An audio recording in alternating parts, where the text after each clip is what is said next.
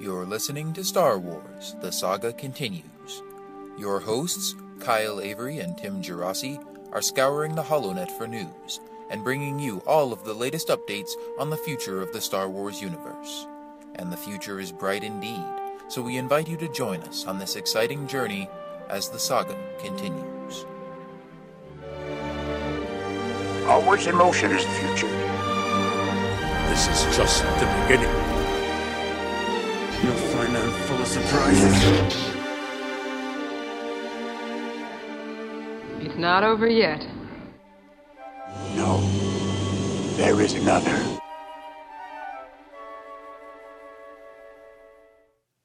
Hey there, Star Wars fans. You're listening to episode 47 of Star Wars The Saga Continues, your podcast for all the latest news and updates and rumors and speculation on Star Wars Episode 7, as well as Star Wars Rebels and all the other new and exciting future upcoming Star Wars projects in the Star Wars universe, um, spin off movies, video games, all that good kind of stuff. Uh, we've got lots to talk about today. I'm your host, Kyle, and as always, I've got my co host, Tim, with me. How's it going, Tim? Hey, Kyle, doing good. Boy, man, a lot of great stuff since our last episode that we got to talk about, especially episode seven, big stuff there. But I have to say, nothing probably none bigger than the fact that since our last episode, you and me finally got to meet face to face and talk Star Wars in person, which was great. So I would say a historic moment for our podcast. yeah, yeah, that was a lot of fun. Um, and it was, you know, of course, it's one of those moments where you finally get to, to put a face to the voice. And it's not like I don't know what you look like because I've seen your pictures on Facebook and stuff, and we've talked on, uh, you know, live Skype calls and Google chats and stuff like that. But still cool to actually be able to sit down and talk face to face. Uh, you know, we met out in Anaheim a couple weeks ago when I was out there for work, so that was a lot of fun.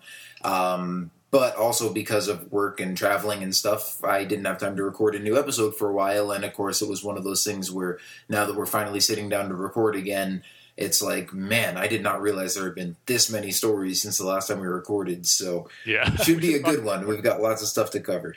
Should have brought a recorder to the restaurant we ate at. yeah, yeah, there we go. We we could have recorded Star Wars discussions and uh, our waiter at the Bubba Gump Shrimp Co. Uh, quizzing us on Forrest Gump trivia. Yeah.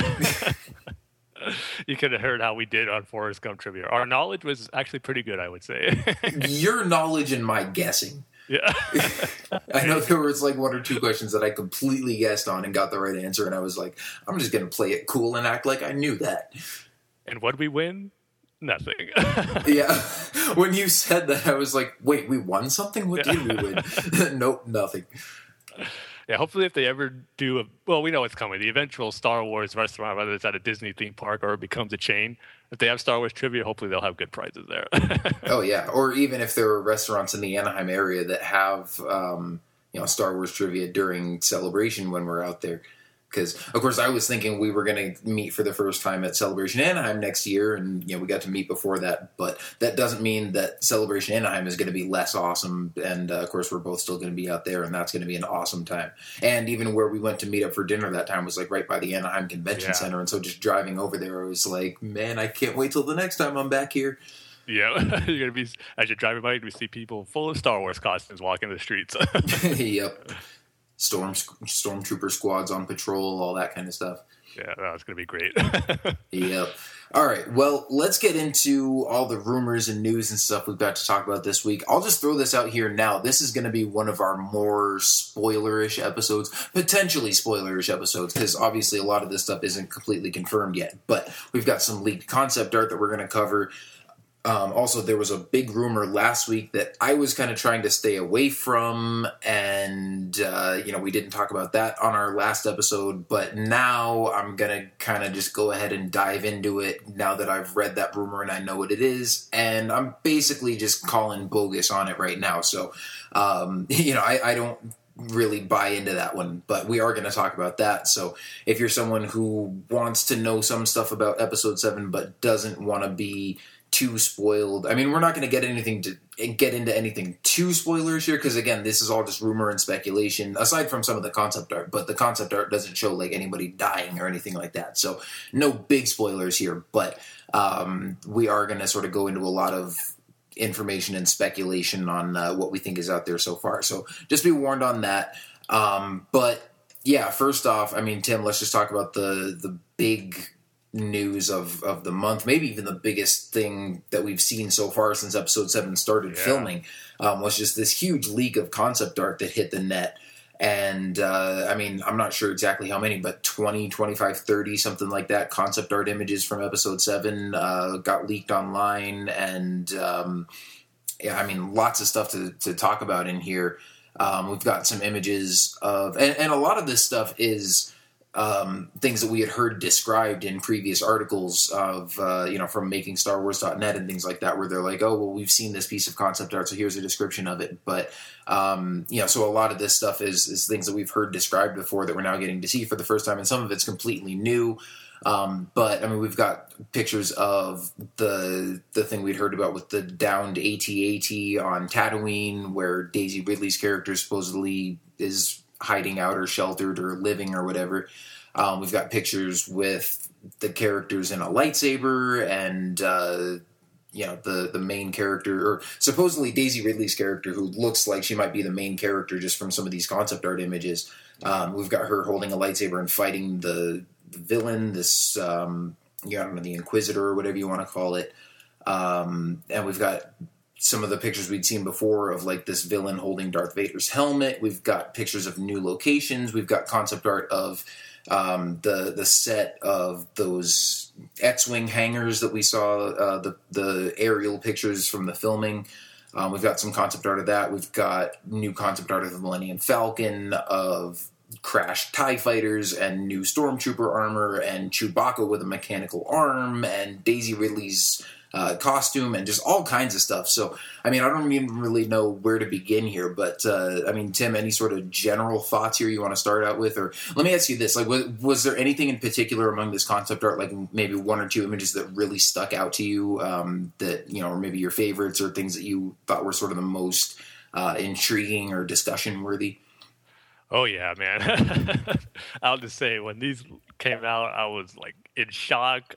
I was blown away by what I was seeing, and I was just super excited and just to be looking at this episode seven concept art images. It was, I think that night, and probably since we've heard the first episode seven was announced and the little stuff we've been getting, this is probably the most I've been excited to see the movie since we got that announcement. And I've been pretty darn excited for it before, so I'm on a whole nother level about it because these images just look so freaking awesome.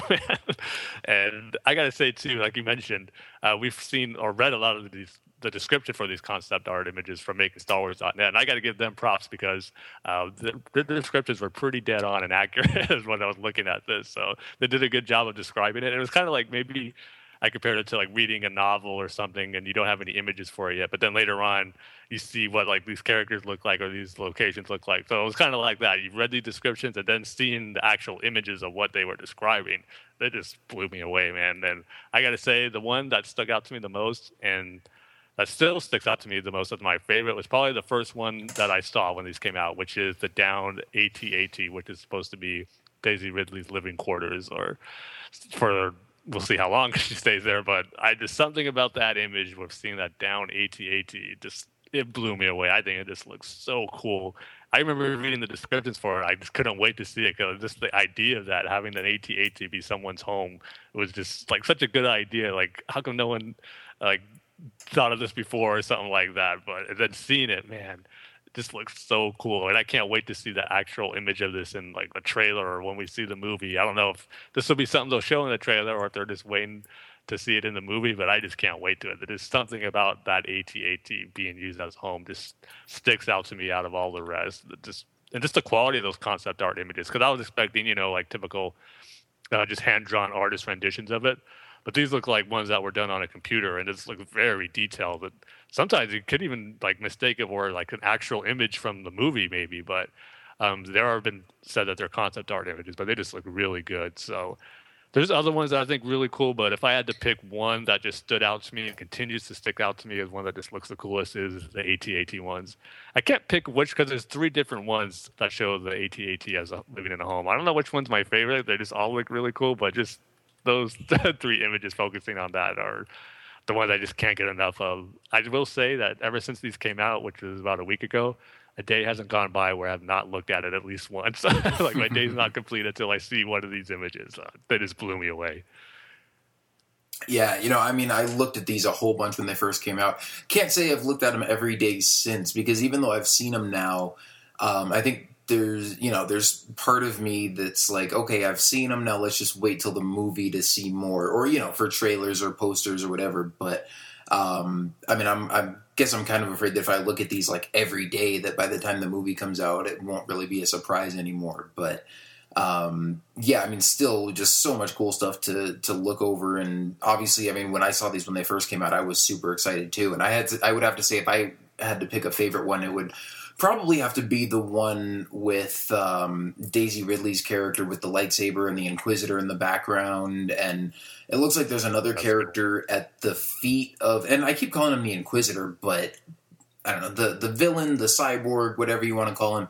Um, in fact, in this image, he almost looks more like Darth Malgus from uh, the Old Republic. And if you've seen, you know, that cinematic trailer from that game, he's that bald-headed Sith Lord with just sort of the the mask see over that. the lower part of his face. Um, and I mean, I'm not expecting that he's going to be the main villain in this movie or anything. I'm just saying, in this particular concept art image, he looks kind of similar to that. Um, but yeah, I mean, just this one was the first one that stuck out to me as like, whoa, that really looks like classic Star Wars, and just sort of the pose of the female character, and she's got the lightsaber, which looks like. Um, definitely looks like Luke slash Anakin's, you know, blue lightsaber. So if these rumors are true that we've heard about, um, you know, the characters finding Luke's old lightsaber, it seems like it is going to be the blue one and not the green one. Um, or you know, at least I don't know if it's still going to be the hand floating in space or whatever. But somehow I think they're going to come into possession of that old lightsaber. Yeah, I actually Um, find that pretty interesting because, like you said, we've talked about that rumor before that it's Luke's lightsaber, and I always thought it was going to be his one that he used from Return of the Jedi, the green one. But with these concept art images, you you would think if that lightsaber is going to play such a central, like, key role in the plot, that they knew right away which lightsaber it would be. If it was going to be Luke's from Return of the Jedi, they'd be drawing that instead of the blue one that we see in these images. So that's just another thing that just got me speculating more. What if it is actually Anakin slash Luke's lightsaber that got lost on Bespin? I mean, I mean, I'm not going to complain about a blue lightsaber being present because blue's my favorite one. But I was just expecting it for it to be Luke's green one from Return of the Jedi. But yeah, just more stuff to think about if that plot rumor plays out, where that actually is Luke's uh, slash Anakin's lightsaber that she has. Yeah, well, from the concept art, it looks pretty spot on. I mean, Yeah. it, you can't really see a, a real close up, in depth look at the the saber hilt, but I mean, from what you can see, it looks like it's pretty close, if not the exact same design. Um, I also think from a story point too, it'd be pretty cool because Anakin had that lightsaber, got passed on to Luke, and then if Daisy Ridley's character is going to be the main new hero for this new trilogy, it would make sense for her to have in possession of that lightsaber too, for at some point. Oh yeah, absolutely. I agree with that. But I mean, yeah, just seeing this image for the first time, it really just. Uh, I mean, like I said, that was the first one that made me go, "Wow, that just looks like classic Star Wars." And there's a clear cut hero and villain, and it's you know that balance between the light side and the dark side, and they've got lightsabers, and they're on this snowy planet, which I at first thought was Hoth um, when I first saw this image for the first time, but now I'm looking at it again right now, and you can definitely tell there are trees in the background. So it's probably on that same planet as the concept art that we talked about last time, where there's a battle going on, and the Millennium Falcon is, um, you know, flying over in the background, and it looked like they were on a mountainside or something, and there was a lot of snow and trees and stuff like that. Um, and I keep thinking this looks like Alderaan, but we know Alderaan's destroyed. so I want to know, you know, what other planet this is.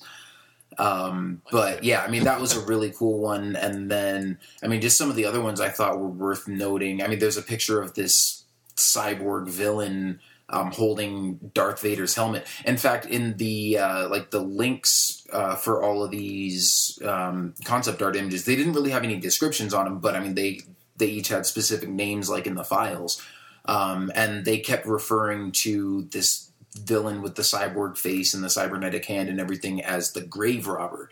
Um, and I don't know if that's something that comes from the script or if that was just something that uh, you know whoever posted these images made up because he's holding Darth Vader's helmet and they think, oh well, he you know robbed Vader's grave or whatever. Um, but yeah, I mean, we still don't really know much about this villain at all. Um, but there's a picture of him holding Vader's helmet, and for some reason, the just the lighting and the way he's holding the helmet and the way he's wearing this black cloak and looking at Vader's helmet, for a moment made me think, you know, what if that is Palpatine? And you know, I know we've talked this to death and talked about how we don't want him to come back, but for a second, I mean, just seeing this image, it was almost like I was a little bit more okay with it if they did do it. I mean, I still would like to see them bring in a new villain, but I was like, well, you know, if it had to do something with Darth Plagueis and his search for eternal life and all that kind of stuff, and somehow Palpatine found a way to bring himself back to life, but as, you know, more machine than man, just like Vader was, I'm like, eh, maybe, I don't know. Um, and then I mean, there's uh, there was also one shot that I really liked, and it's this picture of the Millennium Falcon, and it's like on a landing pad outside this big castle or fortress looking thing, um, and it seems pretty obvious that this would be what they're shooting on that Skellig Michael Island out in Ireland because Yeah. you can definitely tell there's water in the background and there's sort of these big grassy mountains on either side. So this definitely looks like an island location um, and probably you know something that uh, they would be putting in with CGI, or they might be filming the the actual castle location indoors um, on that you know on the set on uh, you know Pinewood Studios. But um, I mean, this is probably out of all the the different locations that we see in this concept art, this was definitely the most intriguing new location for me. I was like, oh, I can't wait to see what's going on there when they go to that place in the movie. Um, yeah, and then I mean we've just got we've got vehicles, we've got some new different concepts of this uh, you know the junk hauler ship that Daisy Ridley has and keeps inside her um, you know the downed AT-AT. Like I said, we've got the that uh, piece that we had talked about earlier with the crashed Tie Fighter that supposedly is going to be you know how John Boyega gets to Tatooine at the beginning of the movie. We see that crashed Tie Fighter. We see another one that I think is really cool of um, you know, a couple of TIE fighters sort of mounted up on a wall of like a hangar, and then you see a bunch of stormtroopers standing around in front of it. And it's the first time that we've seen um, the the full armor of these stormtroopers and not just the helmet, which is interesting because you can't really see the front of the helmets in this image, but from the back they look exactly like the original trilogy stormtroopers. But the armor definitely looks it looks shinier and kind of sleeker, but at the same time um, almost heavier. I guess if you the, the best way I could describe it is if you've played the, the video game Republic Commando or you know seen the Republic Commandos at all, sort of picture the difference between a regular clone trooper armor and the Republic Commandos armor, just how it's sort of heavier and bulkier. Um, that's sort of what these stormtroopers remind me of, and I love it because it looks really cool and it looks like this armor could actually take a hit. Um, Yes. you know, because you know, like all these guys in Star in Star Wars wear armor, but it looks like it's kind of made out of plastic, and they take one hit with a laser blast and die anyways. And it's like, well, you know, what's the point of wearing armor if it's not really going to protect you? Like, you guys might as well be running around in t-shirts. It would be more comfortable because you're going to die anyways. But this armor looks like it would actually do what it's designed to do. So I thought that one was pretty cool too. Yeah, I just love the how that shot played. I can see the Tie Fighter there, and you see the stormtroopers lined up, and like you said, the, the armor I'm really liking too. I mean, just like the side of their arms, like there's a lot more padding on it. Like you said, looks more heavy duty, and they all have like the shoulder pads that kind of the Sand Troopers had in A New Hope, except they're not orange; they all look white. So, yeah. I, I remember I've been saying when we saw those stormtrooper helmet images that I can't wait to see the full like body armors of the stormtroopers, what their new costume is going to look like in full. And this is like one step closer to seeing that because now I get an idea to picture of what the actual armor is going to be. I think it looks really cool. Yeah, their shoulder padding looks cool. Just like I said, heavy duty. I can't wait to see it in action. like I said, hopefully they'll be able to take a hit. And with their new helmets, hopefully they'll be able to aim better too. But yeah, I, want- mean, I should point out they're at least the ones closer to, I guess you could say closer to the camera. Um, I'm doing quotation marks with my fingers because obviously it's a painted concept art image. But you know, the ones that you get a, a more close up view of in this image have their backs facing you, so you can't see the front of the armor still, but. Um, does give you a better picture of it. Also, I mean, just to point out, all this stuff is concept art, which means a lot of it will be used in the movie. A lot of it will look exactly the same in the movie as it does here, but some of it might look a little bit different, and some of this stuff might not get used at all. Um, especially, I mean, how many times have we seen stuff on the Clone Wars that was based off of unused Ralph McQuarrie concepts for the original Star Wars movies? Um, so don't expect all of this to be 100% accurate when episode 7 comes out. Um, but at the same time, I'm not trying to be like, oh, well, you never know. This stuff might not be true because they could still change it all when the movie comes out. Like, when you get this many concept art images, I'm fairly certain that at least some of these and probably most of these are pretty close to what we're going to see in the finished movie, but maybe not all of it, and it might not be exactly, you know, looking like how it is here. But um, you know that'll be interesting too to see like if some of this stuff doesn't get used if we'll see it down the road in rebels or in a spin-off movie or who knows maybe we'll see it in another 20 or 30 years in you know whatever star wars cartoons our kids are watching yeah safe to say anything that doesn't get used it's still not doesn't mean we're never going to see it as we've come to expect before but speaking on this topic of stormtroopers that other image we got of the chrome trooper man, this I can't wait to, to see this trooper in action in the movie. It just looks so cool. The seeing the stormtrooper armor with a cape. I know I was talking about this before. with Those other concept images. We saw the one with the hood. This one doesn't have a hood on it, but with the cape, I just think it looks so cool. And then also, he has a lightsaber on its hilt, which again just makes the armor stand out even more. A, crow, a stormtrooper with a cape and a lightsaber. Oh, I can't wait to see that lightsaber ignite and see this trooper go on a battle with it because it's going to look so cool. And every image I see of this chrome trooper just looks more awesome. but I just hope, I think this one, because we've seen a few different concept art images of the chrome trooper, and there's certain like different tweaks I would say to the helmet, but for the most part, it's still looking really cool. It was such a unique, different design that I just, uh, like I said, can't wait for. And then to go along with that, it looks there's other concept art images of it looks like it's lightsaber where it's made out of the wampa claw, which we were talking about before, and that looks really cool too. I was thinking that maybe it was just like the handle was just going to be of a wampa claw, and they put the uh, crystal in there, and that's what it was going to be. But it's actually like almost like a fusion of the two, of like a regular lightsaber handle mixed with a wampa claw, and it looks really cool. And if I'm pretty sure this is the one that I think the Chrome Trooper is going to use, like the description said previously. So man, just everything about this Chrome Trooper just sounds so awesome. And again, if it's just one character that's going to be the Chrome Trooper, if there's going to be several of them, maybe there'll be several of them, but only like the commander is able to use a lightsaber. I don't know, but man, this looks like going to be one of the standouts for episode seven for me. Every time I see something of this Chrome Trooper, this looks so cool, and I just hope it's going to be something where it's like.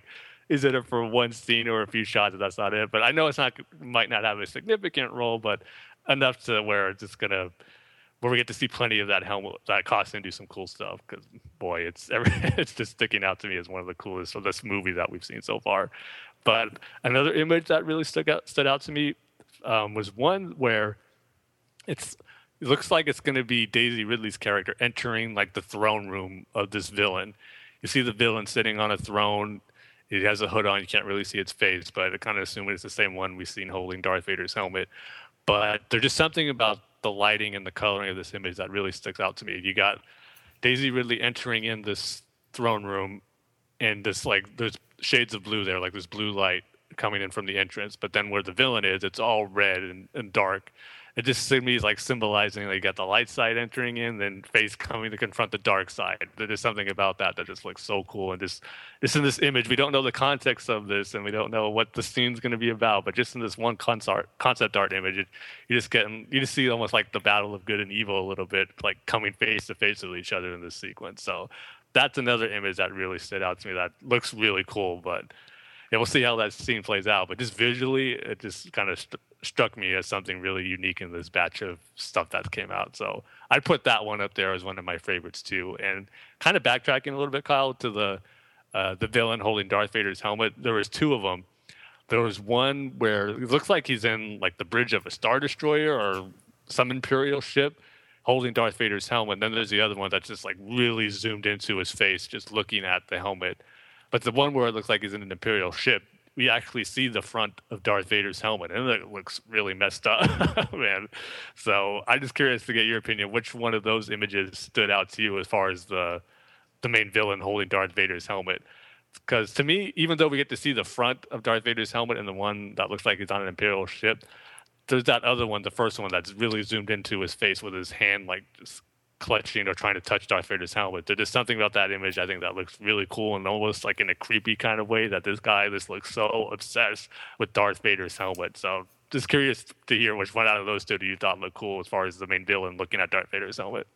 Well, yeah, I mean that that second one that you were talking about, where it's sort of a, a more close up shot, um, that definitely does have a little bit more of a creepy vibe to it. Um, the one where they're on the bridge of a star destroyer, that's the one where I said that made me think, oh wow, that does kind of look like Palpatine. Okay. Um, so I would maybe say I like that one a little bit better, just because of a, I thought the the sort of familiar looking Star Destroyer background was kind of cool, and B, just because it kind of got me thinking a little bit more um, about you know who this villain might be. Is it someone we've seen before, or is it someone completely new? Um, so yeah, I mean, I don't know. Should be really interesting to see either way. Also, I was just going to say, um, I mean, I know you were talking for a while about that Chrome Trooper and how cool that image looks. Um, and how this one does look a little bit different than the last concept art image of the Chrome Trooper that we saw. And I'm pretty sure this is the Chrome Trooper Commander. Because um, if you look, I mean, I know on the last image, uh, the last concept art image of the Chrome Trooper that we got, in the description, they said the commander's helmet was a little bit different and that it had sort of a ridge along the top, kind of like a TIE pilot has. Mm-hmm. Um, and this one definitely has that. Um, and I don't know. To be honest, I have to say I probably like the last helmet that we saw a little bit more, um, but this one does look pretty cool too. And uh, you know, I, am kind of guessing here. I mean, remember back when uh, I don't remember exactly when it was, but it was fairly early on in shooting, and they, they said that the guy who had designed uh, the original Darth Vader helmet had returned to design some costumes for this yeah. movie. I would not be surprised if this is one of the things they had they hired that guy to work on because um, this definitely has a sort of Darth Vader feel where the back of the helmet is sort of flared out just a little bit. Um, and uh, but yeah, I mean with with the cape and the lightsaber hilt and everything, this definitely has more of a commander type vibe to it. And I think the regular Chrome Troopers um, are going to probably have the the other armor that we saw in the last concept art image. But yeah, like you said, I mean, these guys are are shaping up to be really cool, if just visually, if nothing else. But I can't wait to see what role they play in the movie as well. Uh, same here, man. I know I already went on and on about that, so I'll move on. But there's another image I wanted to talk to you about for what you think taking place there. This one can cause a lot of speculation because it's the one where it looks like see Daisy Daisy Ridley's character, and then behind her is what looks to be the villain that we're seeing in those Darth Vader helmet pictures, which looks like he's like holding her, just putting his arms around her in an embrace, and she has this look on her face, like a like a look of shock or in defeat, or she's like in a trance of some sort. I don't know. What did you make of that image? Because I had some different theories popping up in my head. Like, does he have her like in like a forced trance, like giving her a vision, and like she doesn't know what's going on around here, or did he tell her something that just put her in such shock that she doesn't know what to do, and he just like he puts his arm around her, just like telling her these like dark secrets. So I don't know. What'd you make out of that image? Well, okay, here's where we're going to get into the other kind of spoilerish territory a little bit. Remember that big spoiler from our last episode that we were staying away from that I said we're just going to dive into now? Because this kind of relates to that a little bit for me. Um, where that rumor is that Luke Skywalker is going to end up being the villain of this movie, which I think is kind of ridiculous. Um, and I don't necessarily think that's going to be true. Or if it is, I think there's definitely going to be more to that. I mean, we're either going to see him turn to the dark side at some point, or we're going to see him do something seemingly evil and then it turns out he's not evil or i mean there's going to be something more to it other than hey guys remember this childhood hero that you loved growing up as a kid? Well 30 years later he's a bad guy and you don't know how he got to that point but he's just the bad guy of this movie now. Um, i think that would just be a, a cheap and lazy way to create a villain when you've got so many other possibilities but um, the the big thing that came to mind when I first saw this image was, I mean, you see Daisy Ridley's character, you see this villain behind her, and like half his face is you know cybernetic and and metal and covered up and everything, but you can sort of see a little bit of his face and it's kind of like around one eye and a little bit of his face surrounding that and i just thought you know that looks like it could be luke skywalker. Um, and of course there's definitely not enough there to be able to tell for sure. Um, but yeah, it, it, was just enough that I thought, oh, that could maybe be him. Um, but then again, I mean, as for what's actually happening here, we have no idea because this could be a Dagobah cave moment. Um, you see about as much of Luke's face here as you see when the the Darth Vader helmet blows up in the Dagobah cave. You know when he cuts Vader's head off, and then yeah. part of the helmet Maybe blows off, and it's his face. It's about that same amount of face that you see here. So who knows? Maybe it's another Dagobah cave vision um, or you know some sort of like you said some sort of force trance or or vision or whatever i don't know um, i mean with any of these it's really you know it's cool to sort of get a sense of the visuals and what some of the things in the movie are going to look like but you really can't get a sense of what's going on in terms of story here um, which i kind of like because then you know even if you were to to pour over these images and analyze them over and over again um, you're still not going to be able to learn everything about the movie because I mean, a there's still going to be stuff in the movie that we see that uh, you know that we don't see here in these concept art images because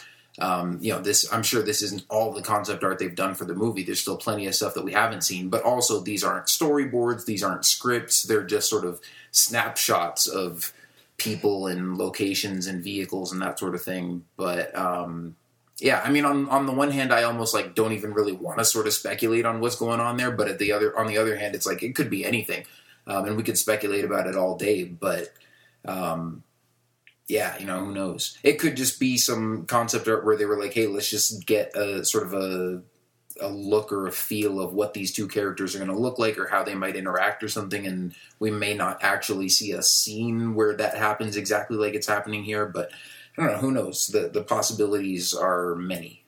Yeah, I mean, I mean, I'll go on the record since I didn't talk about last episode as far as the whole Luke Skywalker being the villain thing.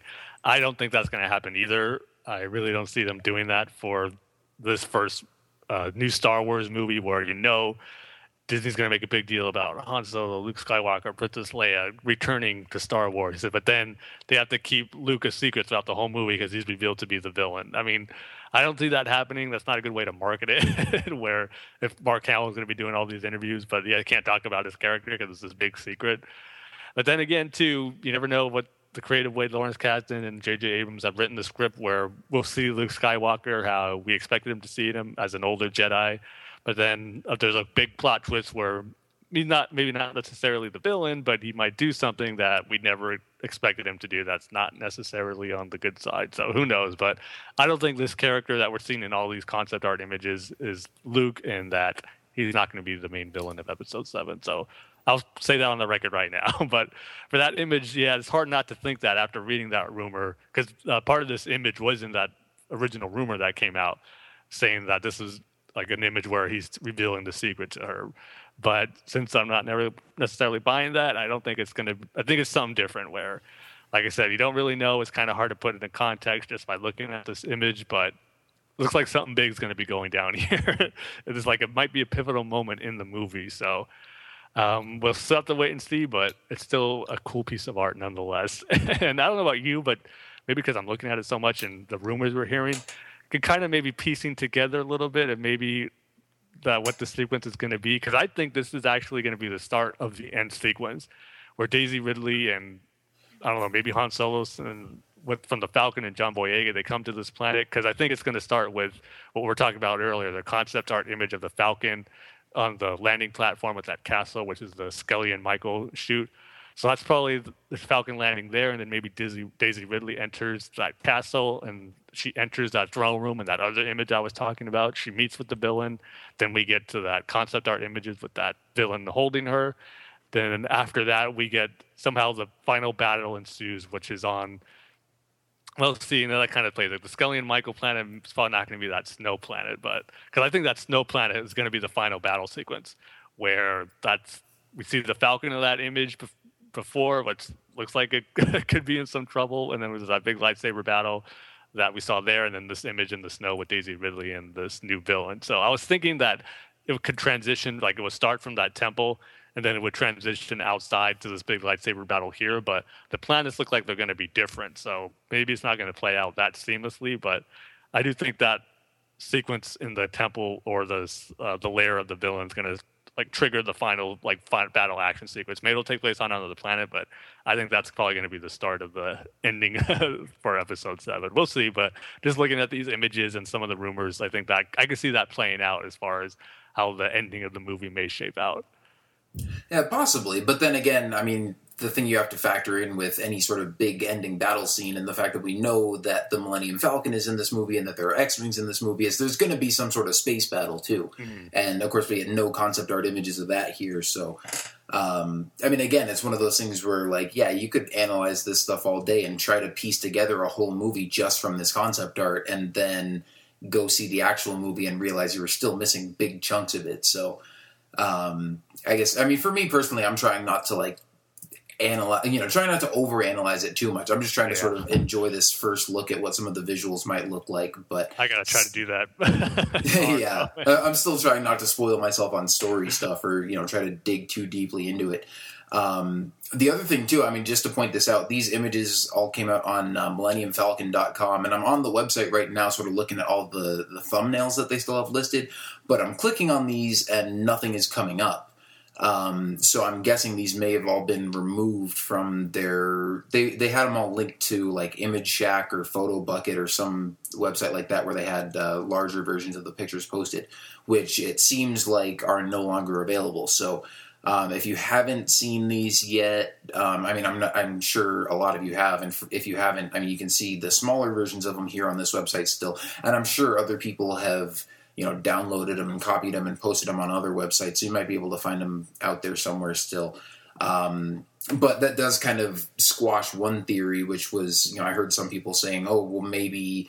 Um, this was actually part of their plan to sort of build up hype for the movie ahead of time because you know you would think it's this huge leap that all these images have come out and uh, you know J.J. Abrams is probably like furious about this right now. But how come the images haven't been taken down yet? Especially when like a whole bunch of major sites are reporting on it, and a lot of people know that they're out there, um, but they haven't been taken down yet. But it seems like now they probably have been taken down at least off of somewhere. I mean, this website is still up with all the, the thumbnail images, so I'm kind of even surprised that that's still there. But um, yeah, I don't know. They might be starting to take it down now. Yeah, I was kind of maybe expecting too, where like know J.J. Abrams kind of has some fun with like he posted the picture of like the Millennium Falcon at Dejarik table with that note.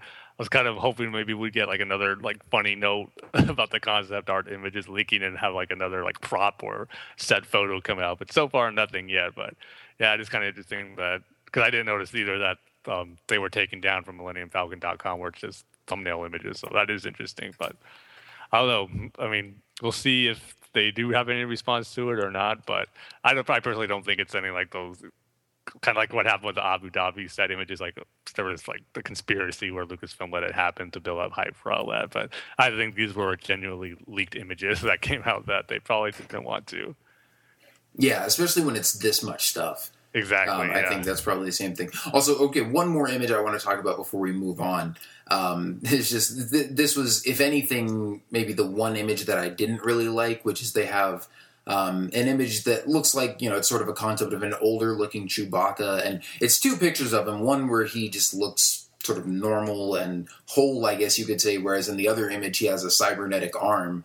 And I'm like, on the one hand, that's sort of interesting for you know a concept of like, oh yeah, what would a Wookiee with a cybernetic hand look like? But on the other hand, I'm kind of hoping that's not the version that they put in the movie, just because it almost seems to me like they're they're getting a little too heavy here with the uh, the cybernetics. I don't know. I mean, yeah. we've seen people before have thing. mechanical hands in Star Wars, but just from the concepts we've seen so far, I mean, obviously Luke is going to be in the movie, and he's still, at least as far as we know, still has a mechanical hand. Um, and then you've got this cyborg villain who's got all kinds of mechanical parts going on. And then we've seen we have a couple other concept art images here, and we talked about this before on one of our earlier episodes um, where we were just sort of going over the descriptions of it of sort of this grizzled old man who has like a cybernetic eye and a cybernetic foot and looks like he could be you know a veteran of the Clone Wars or something like that. Um, and you know, so if that's going to be a, a character with any sort of prominent role in the movie, then that's one more cyborg there for you. And it's just like, do we really need Chewbacca to have a cybernetic hand too? It's like suddenly it seems like this movie is going to be taking the whole. Uh, you know that line about Vader being more machine now than man, and maybe turning that into some sort of moral story and making that the whole focus of it, where it's the Star Wars universe and everybody has to have some sort of cybernetic body part. So Yeah. they could pull back on that. Yeah, well, it's going to be because Chewie had he lost it when uh, they're going to retcon Vector Prime, where the moon was falling on him. It just crushed his hand and not his mind. but yeah, no, I totally agree with you. It was like, yeah, that's like a, maybe a little too much overkill with cybernetic hands and all that stuff. I agree with you on that one, but I No, you know what? If he does end up having a cybernetic arm, I'm going to make up my own backstory, which is not going to be that a moon fell on it. It's going to be that he won a game of Dejarik against a bigger, stronger Wookiee and uh. got his arm ripped out of the socket. there you go. Not quite the arm, but just a part of his like. the forearm, yeah. yeah. Got his elbow ripped out. Uh, but one more image, I guess, since you had one more, okay, one more I wanted to talk about that. There's that one where it looks like the lightsaber is being ignited, the blue lightsaber. We have read this description before where it might be the first time Daisy Ridley's character and John Boyega is able to ignite the lightsaber. But in that image, we get to see that new R2 unit that was described and the new alien creature on there. And the R2 unit struck me as it's definitely different. I don't know if I like I'll, I'll say it right now. I don't like it more as much as the classic R2 units that we all know and love. But I'm not sold on it for sure. Like, is, is it really going to gel with it, or it's something that's going to work? I just have to wait to see it in motion. It's definitely unique. I'm not quite sure where I stand with it as far as like being totally sold on it or not being sold on it just yet. But it's definitely an interesting look. And again, like we said, it's concept art images. Maybe we'll just go back to the original R2 unit look. But I'm curious to see if they stick with it and how it will look in motion. And then that alien creature too. Um, it's I mean the speculation as far as of the whole thing of is Andy Serkis going to be playing a motion capture character, an alien, or just he'll be playing a human? And you just can't help but wonder when you see an alien creature. It looks like because we've read before, this one's going to be has I won't say a pivotal role, but an important role as far as like them uh, taking the lightsaber to him. Maybe he's going to get it to work, and he has the kyber crystal and knows how to these things work with all that with the kyber crystal and the saber. So I don't know. I'm not saying I think this is Andy Serkis's character, but it's just hard not to think that when there's an alien creature who might have an important role, some part of the movie, that I think Andy Serkis might not be involved. At least for me, anyway. So I don't know. His design is. Uh, I wouldn't say that's nothing that too that blew me away or like oh that's a cool alien creature. It's kind of more of a humanoid look. So it wasn't nothing that blew me away, but it was just nice to kind of put a picture to the image that or the descriptions that we read on making Star Wars about this scene. Because I remember they were describing it as something that could be like a real like important moment in the movie where this lightsaber gets ignited and that alien creature was there. So I don't know. What do you think about the alien and the new R two unit design? Well, you know, the alien, I mean, from the report that we read earlier, they said it could be um, like one of the Felucians from the Clone Wars. And I definitely didn't sort of make that parallel upon seeing it for myself in this image. Um, I mean, if anything, it almost looks more like an old man to me than, uh, you know, than one of those funny little Felucian alien guys. But it's also kind of hard to jump to conclusions here because it's you know obviously either nighttime or they're like in a dark cave or something here so you can't i mean there's a lot of shadows and you can't really get uh, a good look at all the characters completely um, but yeah i mean this little alien guy could certainly be an intriguing look you know however he ends up looking uh, finally and yeah it could be andy serkis definitely if it's going to be um, some sort of alien that needs uh, cgi and then as far as the art the R2 astromech unit, whatever you want to call it. Um, I mean, it's not my favorite necessarily, but at the same time, I mean, I don't. I guess I don't love it. I don't hate it. It's also one of those ones where you can't really, you still can't see the whole thing. Um, you can basically just see the head, and then I guess what would be like the neck and shoulders if it were a person, just sort of this. Um, you know, elongated, I guess, sort of, you know, a little like black neck section that looks like it could maybe extend or rotate or something like that, and then just sort of the top part of the body, but you can't see the whole, um, you know, the whole of what the the main body of the droid would look like. Um, so yeah, I don't know. I mean, the head itself actually kind of almost looks like one of those little floating Senate cameras from the prequels. Yeah, that's Um, true. Yeah.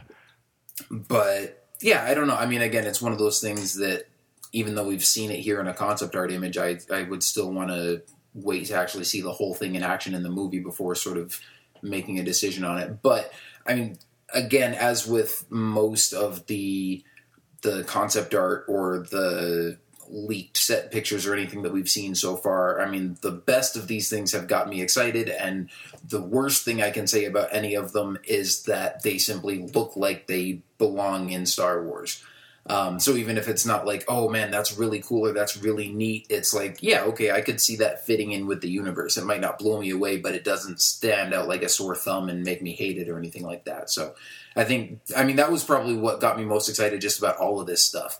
I mean, from all the you know the lightsabers to the ships to the stormtrooper armor and the locations and all that kind of stuff, it was just like, man, we're getting our sort of first glimpses here of what the next Star Wars movie might look like, and it all looks like. I mean, it, you know, a lot of it looks cool and new, and at the same time, it looks like a seamless continuation of that universe because it's all this new, cool looking stuff that looks like it'll just fit right in with Star Wars.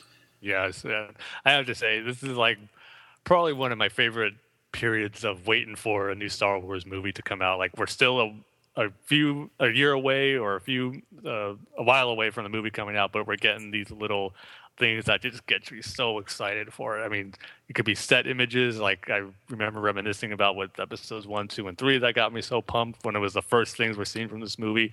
And while we did see the Abu Dhabi set images, it was mainly like props and extras. But with this, these concept art images, this was so another level for me as far as getting pumped up for it because we're seeing what the actual movie could possibly look like and probably will look like certain sequences, characters, uh, environments, uh, trooper armor, just so much cool stuff. And you said it great, where it's just even though it might not everything blow us away, but it just feels like it's a great continuation of the Star Wars that we know and love. So, and these concept art images did so much for me to get me even more pumped up for episode seven, which again, I was so pumped up for it before, but that night just took it to another level and it's continuing on. So this is just the tip of the iceberg, really, because these are concept art images. Imagine when we see actual images in that trailer that's eventually going to come in footage. Uh, Man, I can't even think about how awesome it's going to be. I mean, so far, just from these images, episode seven, at least visually, is looking awesome. And man, I can't wait for it. It's just going to be so great.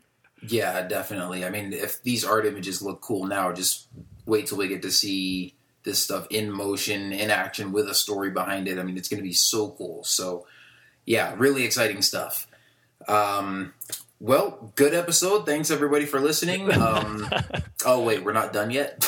Not by a long shot. yeah, no man, but we went for like almost an hour just on that one first thing. So, all right, what do you say we blow through some rumors here? Uh, all right, so yeah, again, going back to the the Luke thing from last time. I mean, this uh, this first rumor that we're going to talk about from MakingStarWars.net, and again, these guys have been at it almost nonstop for the past few weeks. I mean, we've got like six rumors coming up here that we're going to talk about from uh, Making Star Wars. But um, this first one here deals with that Luke rumor again, sort of where they're uh, giving more descriptions for more concept art that we haven't seen yet. Um, but this is concept art for a villain, and they're describing. Um, you know this fiery backdrop that could be Mustafar, and uh, you know this helmet design that kind of looks similar to the Chrome Trooper, and basically the gist of it is they they end up describing something that sounds very similar to Darth Bane from the Clone Wars. Um, when he shows up in that final episode in the last in the Lost Missions with Yoda on Moraband. There you go. Still painful to say that. Um, when he shows up with Yoda on Korriban in Darth Bane's tomb. Uh, you just couldn't resist. no, no, it just it flows out of my mouth. I don't know. It's the same planet. So, well, maybe when you hear it in episode seven if, or episode eight or nine or whatever spin-off movie, you'll say it without going back to Korriban eventually. Yeah, I don't know. Or maybe J.J. Abrams will turn it back to Korriban. Yeah, because he loves the EU so much, he wants to turn it back. Maybe you never know. But anyway, um, yeah, I mean, like I said, if you've seen those Clone Wars episodes, the the description here of what they're describing basically sounds like Darth Bane, which would be pretty awesome if it actually was Darth Bane, or it could just be some sort of similar looking armor. Um, but then they're saying this could be Adam Driver's costume. This could be Luke's costume if he ends up being a villain, which again, Tim and I are both saying eh, I don't think so too. Um, but either way, I mean, if it ends up being something you know remotely similar to that Darth Bane armor, that would be really awesome to see. And I still don't think. I mean, oh man, I don't know who this main villain is going to be, and I don't know if it's going to be like if it's someone wearing this armor, if that's going to be this cyborg person, or if it's going to be something different, or if it's actually going to be Darth Bane. And I mean, Tim and I were talking about this before we started recording, and just sort of this idea popped into my head that, man, if this description sounds this much like Darth Bane, well, what if it actually is Darth Bane? Either if it's you know him as a holocron or a force vision or if he actually returns in some physical form some way through some form of dark sorcery. Or i mean we've talked a lot about how there might be flashbacks in this movie and they might explore sort of the history of the force and the jedi and the sith and whatnot. If there's some sort of flashback that involves darth bane and the origin of the sith and the rule of two and all that um, and we can maybe actually see darth bane in those flashbacks and you never see his face. He's just got this mask and this armor and everything, and have him voiced by Mark Hamill, who voiced him in the Clone Wars as well. And maybe that's where the whole Luke Skywalker rumor started from. If they heard, you know, oh, Mark Hamill is playing this villain, and then the villain is Darth Bane, and somebody missed that connection and thought, oh, well, Luke Skywalker is the cybernetic villain. I don't know.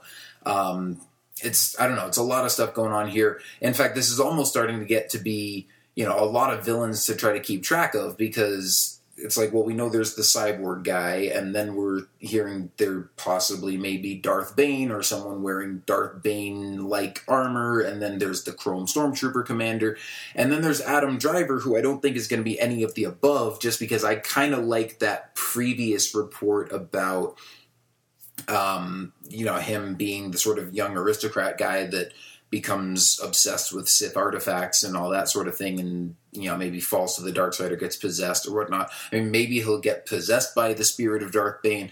Maybe this is his character's costume, and he's like collected the antique armor of Darth Bane and is now wearing it for himself. I don't know. Um, and then on top of that, we still have rumors that Lupita Nyong'o is playing some sort of Sith acolyte slash Jedi hunter slash other villain that we don't really know about yet. So, I mean, there's a lot of possibilities here. So just because there's one big rumor saying that oh Luke is going to be the villain, like I wouldn't put too much stock in that because there's a lot of rumors about a lot of villains, and especially with someone like Luke Skywalker. Like, if there were any truth to that, I'm sure it would be a lot more complex than that. But with just this rumor here about this armor, I mean, that does sound pretty cool. So, can't wait to see how that plays out. Yeah, this is the description of it. Before the Darth Bane uh, comparison even came in in the original post. He was describing it as looking like the helmet that Shredder wears from Teenage Mutant Ninja Turtles, and I love that design. Shredder's helmet I think is really cool. But then when you got the Darth Bane comparison, I was like, oh man, that that would be awesome if it did look like that, knowing how it looked from Clone Wars. And they are kind of similar, the two Shredders and Darth Banes. But yeah, and then they also mentioned there's a line in here that I like where they said this costume is Darth Vader if he were a ninja. Yeah, I mean, how cool does that sound? Ninja Darth Vader. yeah. But man, we're talking about, like you said earlier, about the possibility of if this is Darth Bane actually being in the movie, and I'll just flip out and lose it. That would be so awesome. I would have a total geek out moment in the movie theater if we actually see the physical presence of Darth Bane. What, like you said, whether it's a flashback, a holocron, or like a Force Vision or something, but just to see him in a live action Star Wars movie would be so cool. And yeah, because we've heard rumors, like you said, like that even going back to the possible title, the Ancient Fear, or we're going to learn the origins of the Sith. And if that has to do with Darth Bane, man, I will not be happier if that's the case. I mean, I could just picture reading maybe like the first story description for episode seven on StarWars.com where it says our heroes will have to try to stop the uh, the reemergence of an ancient evil, the ancient Sith Lord Darth Bane. If I just see those two words in a press release or something, man, I'm gonna lose it.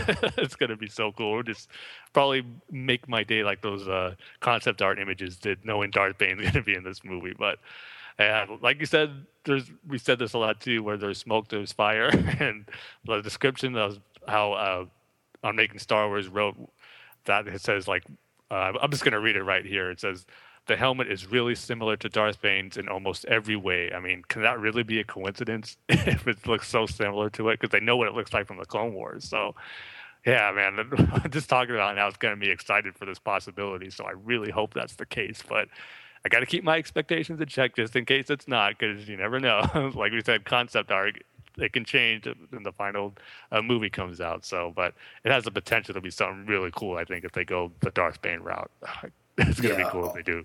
Also, just one thing I have to point out real quick, um, just on the note of Darth Vader if he were a ninja, that would look really cool, but Darth Vader would make a terrible ninja. Because imagine if you're like, you know, sneaking in the shadows, trying to be stealthy, trying to sneak up on somebody, and then crap, they saw me coming. Oops. you, you could just use a Jedi mind trick to make it look like they never heard anything. Put a, a forced bubble of silence around your breather. yeah. I think he even developed like those uh, ninja, like when they do the ninja vanish, where they have that gas powder that comes out to make it escape. yeah. Um, yeah, and then I mean, so we've got some descriptions of a couple more concept art pieces here. Uh, Tim, you want to go ahead and uh, run those down real quick? Yeah, another one that came from making Star Wars is um, some concept art, concept art images of a possible sequence that involves like the stormtroopers in this uh, jungle planet where they're going to go up against these like uh, plant monsters. Which, when reading it, I kind of got the idea of what uh, the uh, that monster that was on Umbara during the Umbara arc that uh, clone troopers used to capture Krell, something like that with big tentacles to capture. it looks like they said this sequence is going to be capturing some stormtroopers here, even some on speeder bikes too, where they're trying to make their escape. They're like racing side by side to avoid the beast, but it's on their trail and it ends up capturing them. And so, I think that also miss. Um, mentioned some reference of because we've heard this too a while before of some possible like the flame throwing the stormtroopers that are supposed to be in this. It's supposed to be in this sequence too, so maybe they're making this way through this jungle, and to get rid of this like big monster, this plant beast here, they have to use their flamethrowers. So I don't know. This sequence it sounds pretty exciting, but at the same time too, I don't want to see another sequence where the stormtroopers are just used as like cannon fodder, and we're just seeing them get wiped out by all these different types of monsters. So it sounds cool, but hopefully too many stormtroopers won't bite the dust in this sequence. Oh, come on, Tim. It's a new Star Wars movie. Tons of stormtroopers are going to bite the dust. But I want it to change with episode seven. I want them to be more clone troopers and less like stormtroopers. Eh, the clone troopers were still cannon fodder. They put up more of a fight than the stormtroopers. They did. did put up more of a fight, but you know, like, you know, there there were some episodes in the Clone Wars where Rex and his guys were kicking butt, and then there were other times when clone troopers just died, and then Count Dooku would like step over their bodies and kick them in the head like they weren't even human beings. Well, hopefully, if these, like we said before, but these episode seven troopers, they'll cause some damage by hitting their targets too a little bit instead of just yeah, that's the time. true. And then Except you know they're still not going to hit the main characters either. yeah, but hit these like monsters that uh, people won't be attached to, so we have to worry. About yeah. Yeah, that did sound pretty interesting though when I read that report. I mean, I also sort of immediately pictured those creatures from Umbara, except as far as we know, those things can't move. Um, and this obviously is going to be a different planet because they're describing something with a lot of trees and you know, sort of similar to Endor and Kashyyyk, but they also say it's different. Um, but certainly doesn't sound like Umbara, so it could be a, a related type of creature, but something different, or it could be the same type of creature, and maybe the ones in the Clone Wars had their legs broken. I don't know, but um, I mean that's kind of terrifying to imagine, like these giant tentacle monsters that you saw in Umbara in the Clone Wars that have you know a, a whole bunch of long, flexible tentacles that reach out and grab clones, and then you know they've got these big, wide open mouths with sharp teeth and stuff, and uh, you know, and if and you can imagine those things that move and not just move, but move fast enough to catch a stormtrooper on a speeder bike. Like that's kind of terrifying, right there. Yeah, like this whole sequence sounds like it's going to be something pretty cool. If the stormtroopers can put up some fight because the other description they have of a concept art which i think is actually going to be some other inhabitants on this planet which uh, on making star wars their uh, title for this article is called attack of the wickermen so they're describing these new like different alien species or these creatures that are going to inhabit this planet and they describe as their face to kind of almost be similar to like General Grievous. It's white, has like a skeletal feel to it. There's black eye sockets, like little pinpoints uh, for like the eyes. And it kind of says too that they made a point to say that they're really scary looking. It's going to be something that we're not really too familiar with or seen before in Star Wars. And another description that I liked he says it's like he goes the face is almost as if satan made an army of shy guys from the super mario brothers world right that alone has me intrigued in what these guys are going to look like so then another comparison they made to it was that at least for their face it kind of looks like how the dark elves looked in thor the dark world they have an image posted of the dark elves on the article here and it kind of gets that feel what he's describing, kind of like a skeletal or like white mass type feel to it. So I don't know. And another big thing about it is that they said these creatures supposed to be huge. Like he makes the comparison, Gareth Edwards monsters huge. So it's like something not as big as the Zillo bees, but like bigger than normal humanoid characters. So and it's supposed to be going up against the stormtroopers. And there's reports too that there was supposed to be the filming on the Puzzlewoods uh, forest set battle that was supposed to take place between stormtroopers there. So I don't know. There's still I guess no story ideas or rumors that are kicking around as far as why stormtroopers are going to be having this battle here. But it could sound like to be a pretty cool sequence. I mean, we got that chase with that big plant monster, and then we see stormtroopers fighting these other creatures or inhabitants on this planet. It could be really cool. Like I said, though, only if the stormtroopers put up a good fight and they're just not getting wiped out left and right. Otherwise, it would look cool to see stormtroopers, but then I'll just be shaking my head like, ah, still, stormtroopers can't put up a good fight. First it was Ewoks, now it was these.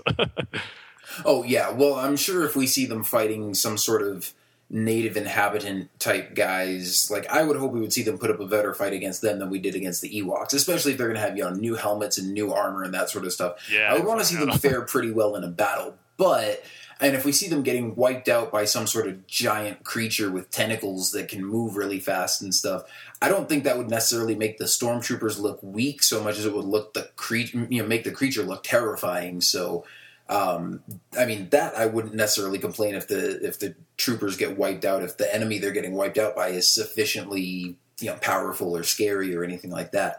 Um, but the other thing I was thinking of, just as you're reading this description of these uh, these inhabitants with the masks and stuff, I'm thinking like, man, what if these are? And I'm guessing this probably isn't the case because this is all EU, and we don't necessarily know how much of this they're going to bring into it. But uh, my, just my first thought was that what if it's the Kaleesh? Uh, alien race, which yeah. in the EU is the race of people that General Grievous comes from. You know, before he becomes a cyborg and all that, and they're these you know big, burly alien guys who were basically you know live to just be warlords and fighters and everything like that, and they wear bone masks that basically look like General Grievous's face. Um, you know that like as warriors they just wear these sort of bone or skull looking masks and then when grievous became a cyborg he sort of fashioned his, um, you know, cybernetic face or whatever you want to call it after uh, sort of the, the cultural masks of his alien race. So um, I don't know. I mean, that would be one thing that would be cool to see, but it also could be something completely different. Especially when you're saying like if these are supposed to be huge, you know, monster-sized creatures, it's like, well, that doesn't necessarily sound like Grievous. So um, yeah, who knows? Like whatever it is, it, it, should be really cool to see. I mean, obviously, we we keep saying this over and over again, but the more new armor and creatures and characters and aliens and all new different types of designs and stuff uh, that we get to see in a new Star Wars movie. The more of that, the better. Especially, I mean, one other thing that you mentioned that I really loved, um, just the idea of stormtroopers with flamethrowers, because that was really cool to see um, in the Clone Wars when uh, you know that episode on Geonosis when Ki-Adi-Mundi brings yeah. his clone troopers through and they bust out their flamethrowers and just torch the Geonosians in their way. Um, you know, seeing something like that with new stormtrooper armor, like how cool would that be? I know. Seeing that in live action would just be so cool. like I said, I just have the stormtroopers like show that they they're a formidable opponent against whatever uh, creatures they're fighting. I mean, maybe that'll be like the last resort. They have this battle, they're getting overrun. Maybe they have to pull back. It's like, okay, let's send in the flamethrowers, and they just like wipe them all out right then and there. And again, these descriptions that making Star Wars posts sound really cool. Like uh, I believe this came out. I don't know if these came out before or after the leaked concept art images. I think they, actually they came before. So I was kind of hoping that maybe these descriptions were uh, part of the lead concept art images that came out because those sounded really cool. I was kind of hoping, oh, maybe eventually, like a few days, we'll get these images come out. But so far, nothing yet because these sound really cool, and I can't wait to see. Right now, anyway, at least uh, the concept art that's being described here because it sounds really cool and interesting. That's for sure. Yeah, and then I mean we've also got a description of some new concept art of um, Han Solo in sort of a, a, cold weather gear, but it's not as cold, as cold as Hoth. Um, and it sounds like it's for this planet that we're seeing with the the snow and the trees and all that kind of stuff. And they're saying it's basically just like um, you know black pants and black boots and a white shirt and a, a coat, but um, you know, sort of like like like I said, not quite as heavy as a coat as he wears on Hoth. They're actually showing some images here of George Lucas during the filming of the original trilogy, where he's wearing kind of a a thick wool lined coat, which he's wearing in the desert while they're filming scenes for Tatooine. and I'm kind of looking at this going, George, what the heck is wrong with you? Um, I mean, I live in Arizona, so I have a little bit of an idea of how hot that must have been. I mean, I have filmed scenes outside for movies before. Thankfully, when I was filming my own Star Wars movie, we filmed that mostly like in the fall and winter when it's still kind of warm out here, but you know, it wasn't like in the summer when it's 110 degrees. But I'm like filming in Tunisia and wearing that thick of a coat, I would die. Um, but it does look like something that you would wear in in colder weather and they're saying basically just picture that but um i think they said it's like blue or black or something like that um, and yeah, with they, they said just picture that coat with the the classic Han Solo costume with black boots and black pants, and you've basically got the picture. So, um, I mean, that sounds kind of interesting. In fact, we've seen. Uh, you know, another piece of concept art earlier. Um, we had some concept art of a couple different Han Solo costumes, and there was one where he was like in a longer trench coat kind of thing, and then one that looked like it was more cold weather gear. Um, but that one looked closer to the classic Hoth look. So, I mean, maybe they did a couple different concepts of what he could be wearing for the cold weather stuff. Um, so we could see one of these designs, you know, one or the other, or we could see both of them. Who knows? But um, I mean, that's you know nothing too huge there, but uh, you know, kind of cool to to get a little bit more of an idea of what the main characters might be looking like as well.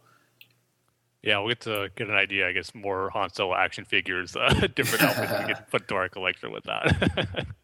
oh yeah, especially because you know with the Clone Wars stuff, like they loved to keep repackaging those, you know, cold weather gear Anakin and Obi Wan yeah. action figures. Yeah, exactly. So we'll have Hoth, uh, Han Solo gear, and then whatever this new planet ice gear he's going to be having. well, they'll, they'll just be a, just enough differences to justify the purchasing both if you already have a Hoth outfit one. yeah, I'm just going to keep calling it like Alderaan mountains that aren't on Alderaan. Yeah, the Alderaan planet that won't be Alderaan. Maybe it'll be an asteroid that's just like a chunk of Alderaan that floated away.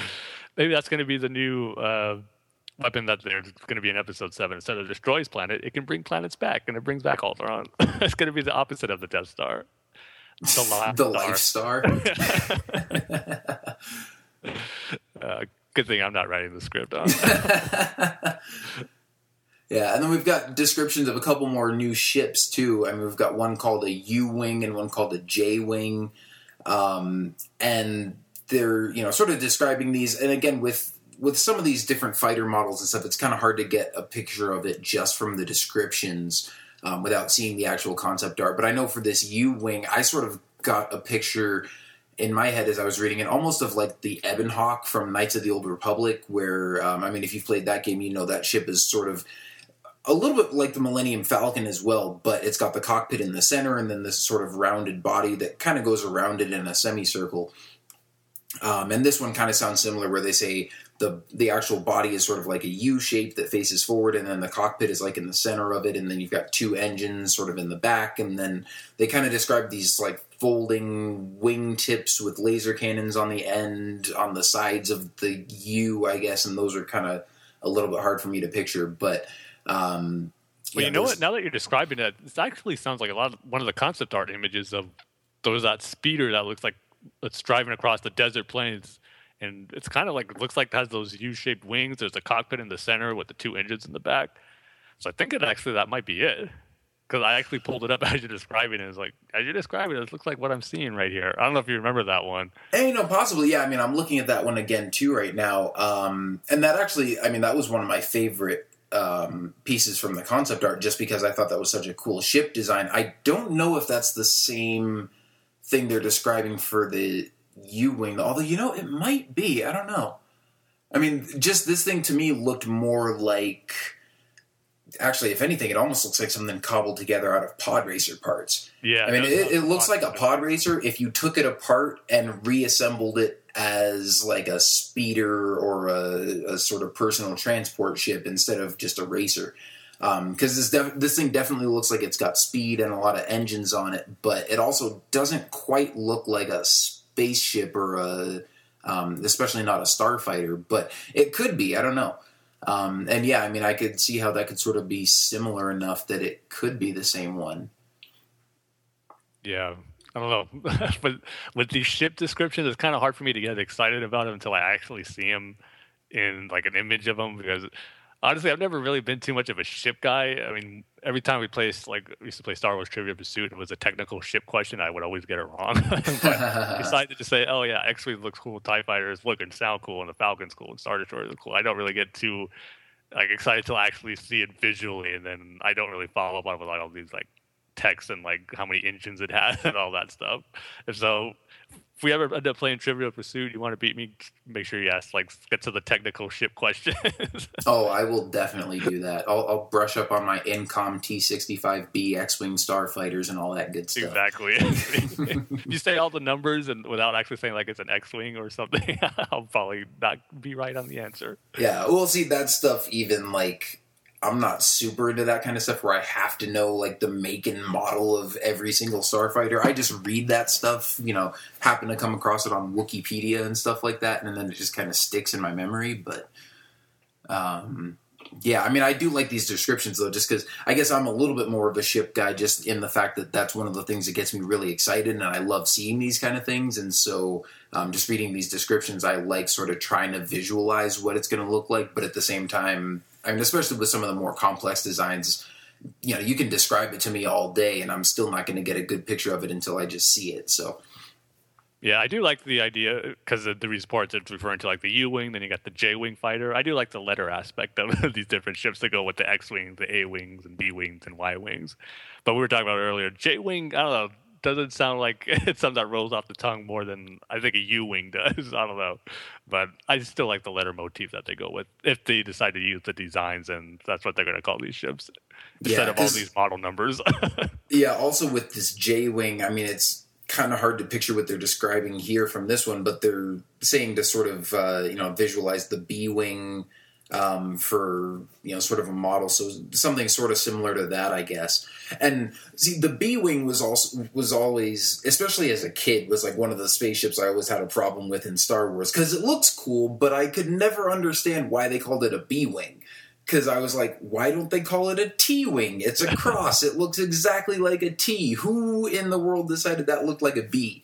I mean, the A wing looks like an A, the X wing looks like an X, the Y wing looks like a Y, the B wing does not look like a B.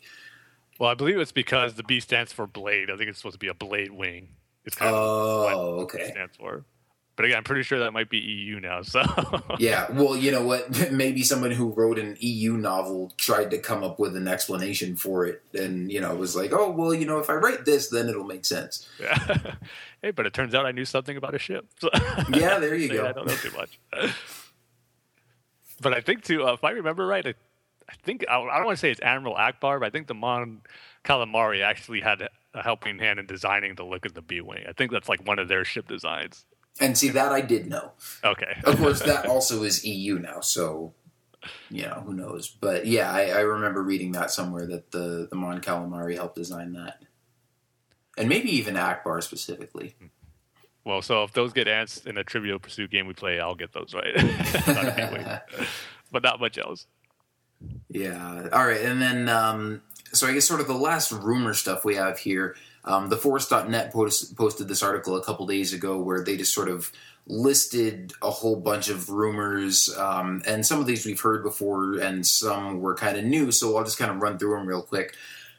Um, and they've got these sort of divided up into categories. They say um, some of the more creative things we've heard include Adam Driver's character starts off good, but his secret addiction, collecting artifacts related to the dark side, overtakes him eventually, and he becomes a villain in the later two films. Um, and I wouldn't even necessarily put that under more creative things we've heard. I mean, at least to me, that sounded pretty plausible. But Yeah, again, here. we don't know. Um, also, they say Lupita Nyong'o, Driver, and Gwendoline Christie's characters are all the muscle for the main villain, and they serve a similar function to that of the Inquisitor from Rebels. Also, sounds pretty plausible in my book. Um, at least with Adam Driver and Gwendoline Christie, we really don't know much about Lupita Nyong'o's character yet at this point. I mean, we've heard other rumors that she'll be playing a villain, but we still really don't know anything for sure. Um, and then they say, in what would, if it turns out to be true, be a complete fan service, there is a sequence involving Han Solo disguising himself as, wait for it, a stormtrooper. Um, and so this is this. I mean, this is new to me. I hadn't heard this before, but um, yeah, I mean that would kind of be fan service, but at the same time, if it works for the story, it's not necessarily one of those things where I'm like, oh, they've done that before. I wouldn't want to see it again. Um, because when you've got a small band of characters trying to fight the Empire or the remnants of the Empire or the new Empire or whatever they're going to be called in this movie, um, I think it could be fun again to to see Han, you know, being like you know the the grumpy old man Han Solo trying to fit back into a stormtrooper outfit, and uh, you know that would be sort of a nice callback to the original trilogy. Plus, you know, he could do another you know boring conversation anyway, or we're all fine here now. Thank you. How are you? Or I- um, I, could picture something happening where it's like they need to dress up as stormtroopers. Maybe they are, and he's like, "Nah, I'm not doing this again. Like, I'm getting too old for this. You guys do it, or something like that." It's gonna Yeah, be like a or- A New Hope. something like uh, maybe they would get questioned and you would expect him to try to do that same routine again where he's like you know we're all fine here now thank you but instead he just like shoots the guy or something like that Yeah, kind of like a little bit Han Solo slash Indiana Jones moment. yeah there you go um, but yeah i mean that could be interesting um, and then they say some of the slightly more reasonable sounding things we've heard um, Yavin 4 and the Rebel base scene in episode 4 are in the new film, but no, the set shots of the Falcon and the new style X Wings are not Yavin 4 sets. Um, see, I'm not sure if I believe that because I mean, we, well, we could see Yavin 4, and I've said before that I don't think that the um, the sets that we've seen of like the X wings and the Falcon and the hangars and stuff that I didn't think that was Yavin 4. But when I was talking about with those concept art images, how they all sort of had labels on them, and that one image that was um, of the hangars and stuff, it was labeled as Massassi temples or something like that, or Massassi temple hangars or something, um, which we know like those are the that was the tribe on Yavin where they they built all the temples and stuff. So they could have just been making that up because the the hangars look similar in structure, or maybe the Massassi were on a different planet too. But I think maybe this could just be a different area of Yavin. Um, or maybe they even cleared out some of the trees to make room for a bigger rebel base. But I'm starting to think that might be Yavin 4, just because the structure of the hangars looks so similar to the temple that they were all based in in A New Hope. Um, but I don't know. We'll have to wait and see on that one.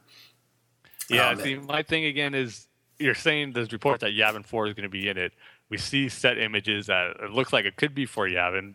And why wouldn't it be if they're going to have it in there anyway? Why would they create Yeah. a new planet that looks almost exactly like another one you're going to be on? So, yeah, I personally think those are going to be. If Yavin 4 in it, is in it, then that it's going to be that those set images we saw. Or Yavin 4 cannot be in it, and it will be a different planet. But I just don't think they're going to have both of them and have one look exactly like it and have the Yavin 4 be separate. So, Yeah, Yeah. It's, it's like one of those math problems in school where it's like if A is true, then B is true. yeah. or you know, logic problems or whatever those were. And then your Um. But yeah, I mean, I, I pretty much agree with you on that. And then they also say this is another new one that we haven't heard before, but it says Luke wears an outfit very similar to one he wore in episode six. Different color this time, though. He also wears a costume similar to Obi Wan's in episode three.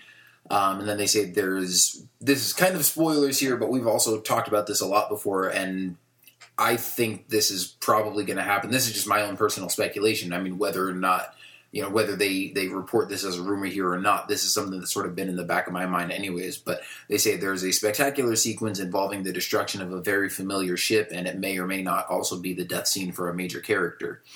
Um, and then they say and now some totally off the charts crazy things we've heard. The cyborg villain is actually luke's son having lost his mother to be explained via exposition or flashback perhaps he is seeing he is seeing dark side or seeking dark side knowledge to resurrect her when luke learns that his son has fallen to the dark side he goes into exile to avoid the inevitable confrontation and battle with his offspring and then they say uh, the character of Kira, and then in parentheses, is she really the daughter of Leia and Han? Uh, wants to stop this newfound villain and knows that only Luke can teach her how, uh, hence the search for Luke. So um, yeah, that's their whole rundown of rumors. Now, one thing we should point out here is that, I mean, this is just sort of a list that they've put together and they don't cite any sources or anything like that. I mean, they do say, you know, remember, kids, we aren't stating anything as fact here. Huge grains of salt, boulders of salt actually should be taken whenever reading anything about episode 7. Um, so they're not claiming this to be fact or anything, unlike some other rumor leaking site that we've talked about a lot in the past. um, but you know, also, I mean, at least with making Star Wars, they're always like, oh, well, you know, our sources told us this, or we've seen this piece of concept art and we're not going to leak it for you here, but we'll tell you about it. Um, but the Force.net was the same site where when the the original rumors about the the Jedi Hunter villains and stuff like that first started coming out, uh, someone on their site was like, "This isn't true," and I know it for sure that it's not true, and I can't tell you how, but it's not true. Um, not even like I have a secret source or I have a hunch or someone told me this or I have an insight on the production or whatever. It was just like, nope, I know for sure and I can't tell you how, but I know for sure. You just have to trust me on it. So, um, yeah, take a big grain of salt with these rumors as well, but just more interesting stuff to think about. Yeah, and of course, the big one in this batch of rumors is the one about Luke's possible son being uh, the villain, and he's trying to use the dark side to resurrect her. But the thing that got me about it was that the reason for Luke's exile was because he wants to avoid the inevitable confrontation with his offspring. And I don't know, reading that didn't sit well to me. We were talking about this a little bit too before we started recording, where if there's a big threat out there that's going to cause destruction in the galaxy, I don't want to see Luke run off and hide in a way. I mean, if it's one thing if he's going off to train himself and or just even to meditate on this whole situation, but if he's just going out to hide away and not to fight his uh, son because he doesn't want to kill him, then but even though he's causing this big destruction and trouble in the galaxy, like I don't think that's part of Luke's character. He will do what he can to stop this evil from happening to destroying the galaxy. Maybe he'll try to find a way to avoid killing or hurting his son in some way. But I just didn't like it where it said he was in exile to avoid the inevitable confrontation. It just didn't sound like Luke Skywalker's character to me. And this one, this is one I'm not particularly buying. The reason, or maybe his son will be the villain, but I'm not buying that's why he goes into exile is to avoid uh, fighting him. Yeah, and you know, I mean, like you said, we were talking about this before, but I kind of had a different view on it where I could actually see that being sort of plausible. Um, I mean, I'm not totally buying into it yet or anything like that, but I don't know that it would necessarily be too far out of character for Luke because you see in the original trilogy, um, I mean, obviously in Empire Strikes Back, he sort of rushes in to fight Darth Vader, but then once he finds out that Vader's his father, um, he's sort of hesitant at first in uh, in Return of the Jedi, like when Yoda tells him you have to defeat Vader and then you'll be a Jedi, and um, Luke's like, I can't do that. I can't defeat my own father, or you know, I can't kill my own father. And Obi Wan's like, well, then the Emperor has already won. Um, and you know, Luke wants to put off this confrontation, and he doesn't want to kill his father, and and all this kind of stuff. And then he eventually does, but again refuses to to strike him down. And uh, it ends up actually being Vader who kills the Emperor because Luke is like, I just want to save my dad. I don't want to, you know, I'm not here to kill anybody. So, um, and then you imagine I mean, if uh, if Luke has a son in this movie, like he had that reaction with Vader, and yet he never even knew his father for most of his life, and then for you know these last what three or four years or whatever. Um, well, actually, I guess it's just supposed to be like one year in between Empire Strikes Back and Return of the Jedi that he would have actually known that Vader was his father. Whereas if he has a son, I mean, I don't know at what point his son turned to the dark side, and I don't know how big of a uh, role Luke played in his son's life in the beginning of his life, if he was, you know, at home raising him, or if he was off training Jedi and left his mother to raise him, or whatever. Um, but you know, to, I, I would imagine that Luke was a lot closer with his son than he would have been with his father, just because he would have had the opportunity to be with him a lot more at the time. And so, if if his son were to turn to the dark side, and Luke knew that he were the only person that could stop him, I could see him wanting to put off that confrontation for as long as possible because I know I would. I mean, I know we like to look up to, to Luke and the Jedi and everybody as these big heroes who are just going to do whatever it takes. But from a more human standpoint, I mean, it's like what father really wants to kill his son or even like risk, you know, going to fight his son or anything like that, or just sort of coming to terms with the fact that his son has become evil and that he has to stop him and all this kind of stuff. So I think just from sort of a, a human and sort of father son relationship standpoint, I could really see that uh, playing out there because then it also gives Luke a character arc in the movie as far as sort of overcoming his fear and and facing the fact that he has to make this confrontation or he trains the new characters you know daisy ridley and john boyega and whatever and says like i failed as a father and i can't fight this guy but i'll train you guys and you can go take care of him and do whatever needs to be done. I don't know but it certainly presents some uh, some interesting possibilities there. And i will say i like this possibility more than luke himself being the villain. Yeah, I'll agree with you there. For the most part, I know what you're saying, but just the part of him going to exile because of that, that's what doesn't sit well. I mean, he can do whatever he can to avoid confronting his son, but he could still do his part to help in the fight, like whether they're fighting like the I don't know the Empire still or the new Sith army or Jedi hunters. He's still like in action where he's just not hiding and not helping his friends or whatever during this battle because that's what he did in the original trilogy. He was still part of the Rebel Alliance. He was going to go to Endor to help him out there. He helped uh, free Han from Jabba. He just wasn't hiding. He was still doing stuff. So that's the thing I just have a problem with him going to exile and not doing anything because of that. So I don't know. We could be speculating for nothing if that's going to be the reason, but yeah, it's I just didn't like the way it was worded there, saying exile to avoid the inevitable confrontation and battle with his offspring. it just didn't sit right with me. But we'll see if this is if this does play out where his son is the villain. We'll see who ends up being right in the movie, or it doesn't won't even matter in the end. We'll just have to wait and see. Yeah, or he was really, you know, captured and wasn't, uh, you know, didn't decide to go into exile in the first place, and neither of us will be right. Exactly. Uh, it's going to be fun though to find out whatever it is. yeah, definitely. Um, and then on you know one note of uh, official episode seven news, we know yeah. uh, through an announcement video on StarWars.com that Warwick Davis will be returning to appear in Star Wars Episode Seven. Um, we don't know if he's going to be playing Wicket the Ewok or if he's going to be playing somebody else. Um, and personally, I wouldn't expect him to be playing Wicket because unless they're going back to Endor and you know having a whole lot going on there, I mean, Wicket's not a character that you would expect to just like pop up in the Mos Eisley Cantina or something. But yeah. I mean, he could be playing you know another alien character or a human character or something like that. Um, but yeah, it'll be nice to just have another familiar face, um, you know, associated with uh, with the original trilogy um, that we're going to see again in Episode Seven.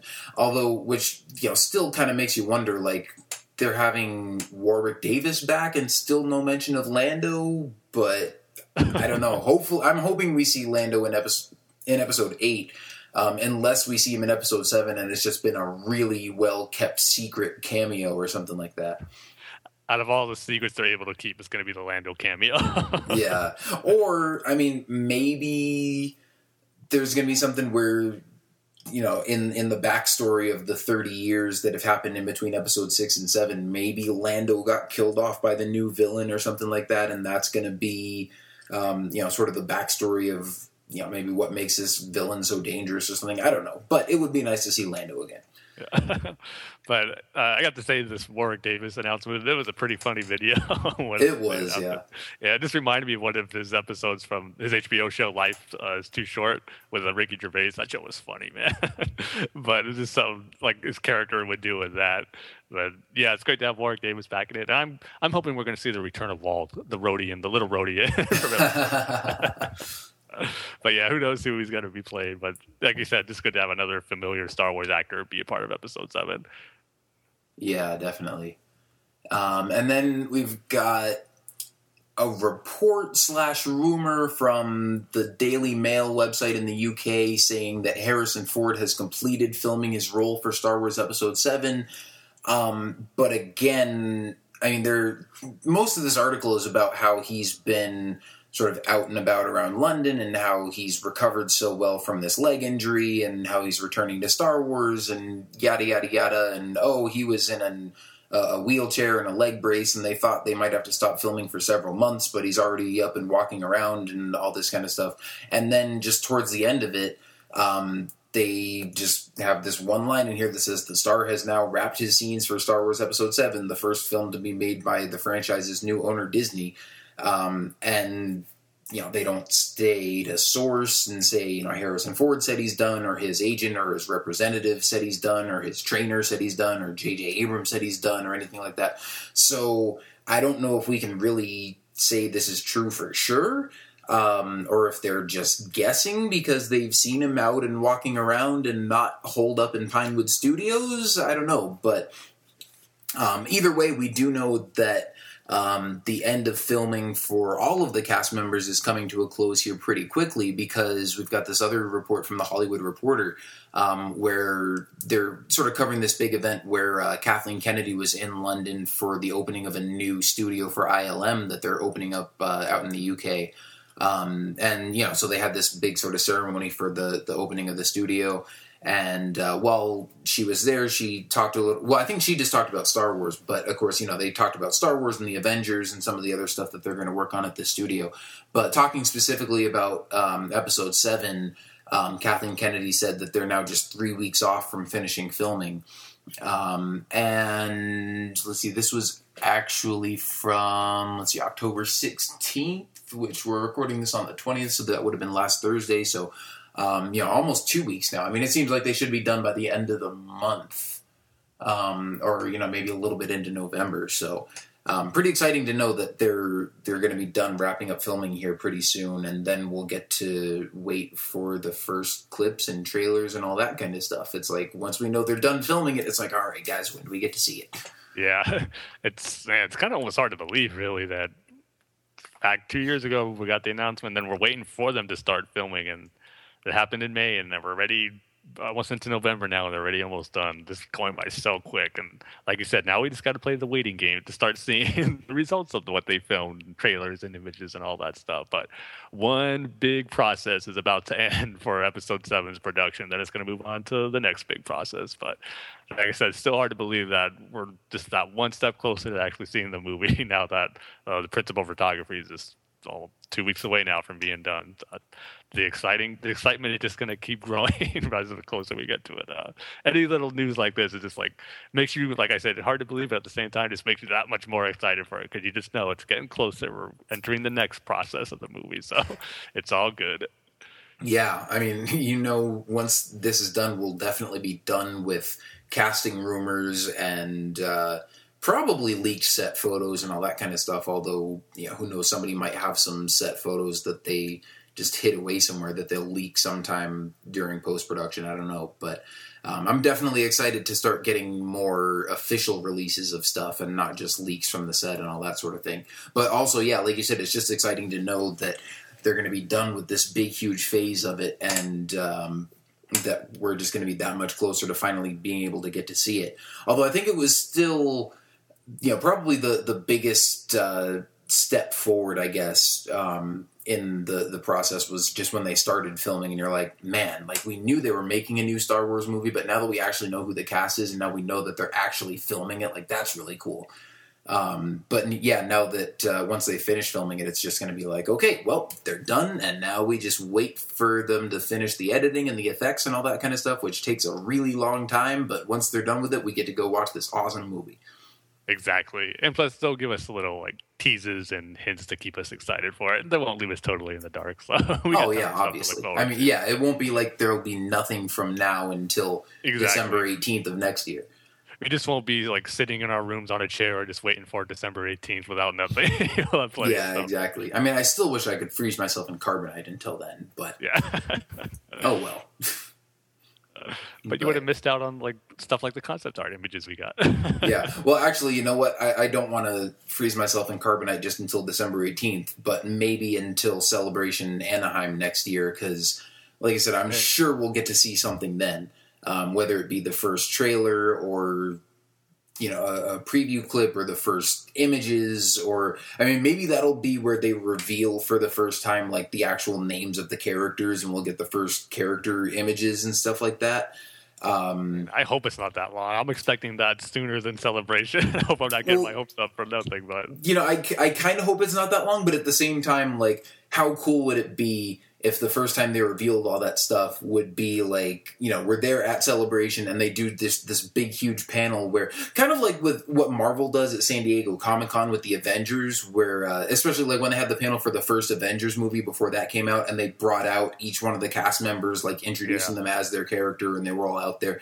Um, you know, if they had a, a huge panel like that at Celebration, and they were like, "All right, you know, Daisy Ridley as Kira or whatever her character's name is going to be as, and John Boyega and Andy Serkis and Adam Driver, and you know, just bringing all these new actors out one by one, and you know, just sort of telling us all at once like who all these characters are going to be. That would be pretty cool. But I mean, if they want to release it before then, I would not complain. yeah, exactly. But I just think our celebration is going to be the first premiere of new or f- the first footage of episode seven because I think it's still possible we may get a teaser trailer but not show any footage. But celebrations where we're going to see like actual scenes or a trailer from uh, episode seven. So I'm still hoping all that other stuff like character names and maybe a little character bio gets revealed before that. Or else it's, it's going to be another long wait to that, like not getting new episode seven stuff once filming is done. Because I think that's the next step. Filming is done, then maybe slowly reveal the character information to us. So Yeah. still hoping that that's the case. Well, we'll see. But then again, I mean, there also might be some surprises or secret characters or something. And we know how secretive J.J. Abrams has been with his stuff in the past. So, um, I mean, it would be nice if they released that stuff soon. But at the same time, I wouldn't necessarily be surprised if, if we wait till later. Or if they don't even release any sort of official description of every character in the movie. If it's just like, hey, here's a trailer, here's a poster, and sort of take from it what you want or, you know, make of it what you will. Um, but either way, yeah. If you guys can't tell, obviously we are super excited for this movie, and it's just like uh, can't wait to see the the first just tiny glimpses of it. But yeah, like you said, I definitely think we're gonna get the first um, the the first footage of the movie at Celebration, and I just cannot wait for that moment. It's going to be a day to be long. Remember that's for sure. yeah, yeah. Like I can't believe I'm saying this, but I would be even more excited to see. At least at this moment right now, I would be more excited to see the first footage from Episode Seven at Celebration than I would be to play the first playable demo of Star Wars Battlefront, oh, and that is saying something. yeah, for me, yeah. Uh, to me, it's no contest. Episode, like if you could only see one at celebration, it's going to be episode seven footage. Yeah. yeah. Well, like if it was just a matter of seeing footage, then yeah, absolutely. You know, episode seven wins. But it's like if I got to play a Battlefront demo, that would be pretty awesome too. But still, being there for like the world premiere of the first footage from Star Wars Episode Seven, like you just can't beat that. Oh heck no, man! that's gonna be the highlight of the convention, that's for sure. Now, this question is what date it will be on? Middle, end of the convention? I don't know. Oh, it's Pro- Probably Saturday. Yeah, I would think. Yeah, most likely. In fact, I, I bet Friday would probably be like the big stuff for Rebels. Yeah, um, and then Saturday would be the the big thing for episode seven. Although I mean, it could be on the Friday too. But I mean, for conventions that go Thursday, Friday, Saturday, Sunday, Friday and Saturday are always the two big days. So, um, yeah, one of those two. and just hopefully it won't be too hard to get into that panel. Oh, I don't even care, man. Like I will camp out from Thursday night if I have to. Yeah. We'll just get an extra ticket for someone to be the person who waits online for. yeah, or Someone- you know, we'll we'll trade off uh, shifts. yeah. Be like, all right, well, this person's at this panel, this person's in line. exactly. Although if we get press passes, you never know. We might get like guaranteed seats for that. Um, I I just think know. the episode seven one's gonna be so big and so anticipated. It's like I don't know if that'll even work unless you're like part of the big media. yeah, I don't know. We'll see. But I know, like for the uh, for the season five Clone Wars premiere at uh, Celebration Six, we got like front row press passes. So um, that would be nice if we got that for this thing. But I mean, if not, and I, you know, I probably wouldn't expect that to be the case because, like you said, it's just going to be this huge thing where everybody's going to be packing in there for that. Um, and you know, it's not necessarily. It, it wouldn't be a, a screening of just that trailer. It would be probably a big panel with like J.J. Abrams and some of the actors talking about the movie, and then at the end of it, they just show the the first trailer, and we didn't get press passes to or you know front row press access to all the panels last time. It was just that one screening. So um, yeah, if we have to get there early and and wait in long lines and stuff, I don't care because I'm sure that is going to be worth it, and I cannot wait until like I can't wait to see all of it, but then I can't wait till the moment it ends and we all just go nuts. Yeah. like I think I said this before, we're gonna have to like wake each other up if, from fainting if everyone fainting. Like the panelists or the crews are gonna have to go. Uh, hello, everyone's still here. you guys still alive? we're we're fine. We're all fine now. Thank you. Yeah. uh, it's almost here. yep. Okay. Well see, that we was are our through... tangent for this episode celebration. what? That was our tangent for this episode celebration topic. oh yeah, no, that is definitely gonna be something to look forward to. But uh, all right, that's all the episode seven stuff for this week. Um, and then we've got one more rumor regarding the spin-off movies um, and of course, we've sort of talked about this before that there's been talk of an Obi Wan Kenobi spin off film that would be obviously set between uh, episodes three and four in his years in exile on Tatooine, with possibly Ewan McGregor returning to play the role again. And now we're hearing a lot of rumors from different sites that rather than just one standalone Obi Wan spin off movie, that they might actually be planning a trilogy of Obi Wan spin off movies which seems odd to me. Um, and Tim, I don't know how you feel about this, but to me, I mean, I love the idea of an Obi Wan spin off film, but um, I mean, for me, just you think of Star Wars trilogies and you think, you know, episodes one through three and episodes four through six, and they're these big stories spanning, you know, multiple time periods and multiple characters, and you know, they're just like these these big epic stories that aren't just focused on one character and and like I said, I love the idea of an Obi Wan spin-off movie, and I would love to see Ewan McGregor play Obi Wan again. But to have a whole trilogy of Star Wars movies that focuses on one character just feels a little bit odd to me, um, and just sort of feels like it wouldn't have the weight required of um, you know of sort of living up to to being a Star Wars trilogy. Because um, then you know what are you going to have like the the prequel trilogy, the original trilogy, the sequel trilogy, and the Obi Wan spinoff trilogy. Really, like that just seems a little odd to me. But I don't know. What do you think about that? Yeah, it's hard for me to complain really about more Obi Wan Kenobi movies, except being uh, one of my favorite Star Wars characters, if not my favorite Star Wars character. So, but I agree with you that it does sound odd and kind of a weird choice for them to do a trilogy, um, a trilogy of spin-off movies centered on Obi Wan. But because um, what's weird about it is that the reports it's saying that it's not going to be a continuing story for all three movies. Like all three movies are going to be self-contained and separate, just like another adventure for Obi Wan to go on. And the only thing that I'm a little concerned about is that I think part of the rumor is that he'd go off Tatooine because all three of them supposed to be take place between episodes three and four, and maybe one of them or two of them would have him go off Tatooine on some adventure, and that's something that's kind of a touchy subject with me because I always feel that he's the, Luke is his main priority, and pretty much that's gets all his attention is all on Luke. Nothing else is going to come between it. And if it does, he'll still remain on Tatooine, kind of like what happened in the Kenobi novel. So I don't really want to see him go off world set in this time period. But if these movies are going to be like uh, the reports saying they're not going to be uh, connected with each other, then they can do one set in the Clone Wars time period or set earlier in his career. I wouldn't mind seeing that either. But so yeah, it is odd, and they could it could go like backfire in a certain way if they do that. At least to me, where if he goes off Tatooine on some other adventure while Luke's still left there, because I just think he should remain there for the whole time. He gets the reputation as the old hermit, and I think he just has to stick with that. And no matter what happens, he stays on Tatooine to keep an eye on Luke. So it is interesting. We'll see if it pans out. Like I said, I won't complain if we get three Obi Wan movies. I'll be the first in line and just as excited to see it as I would be any other Star Wars movie. So I don't know. I think probably I think it's safe to say.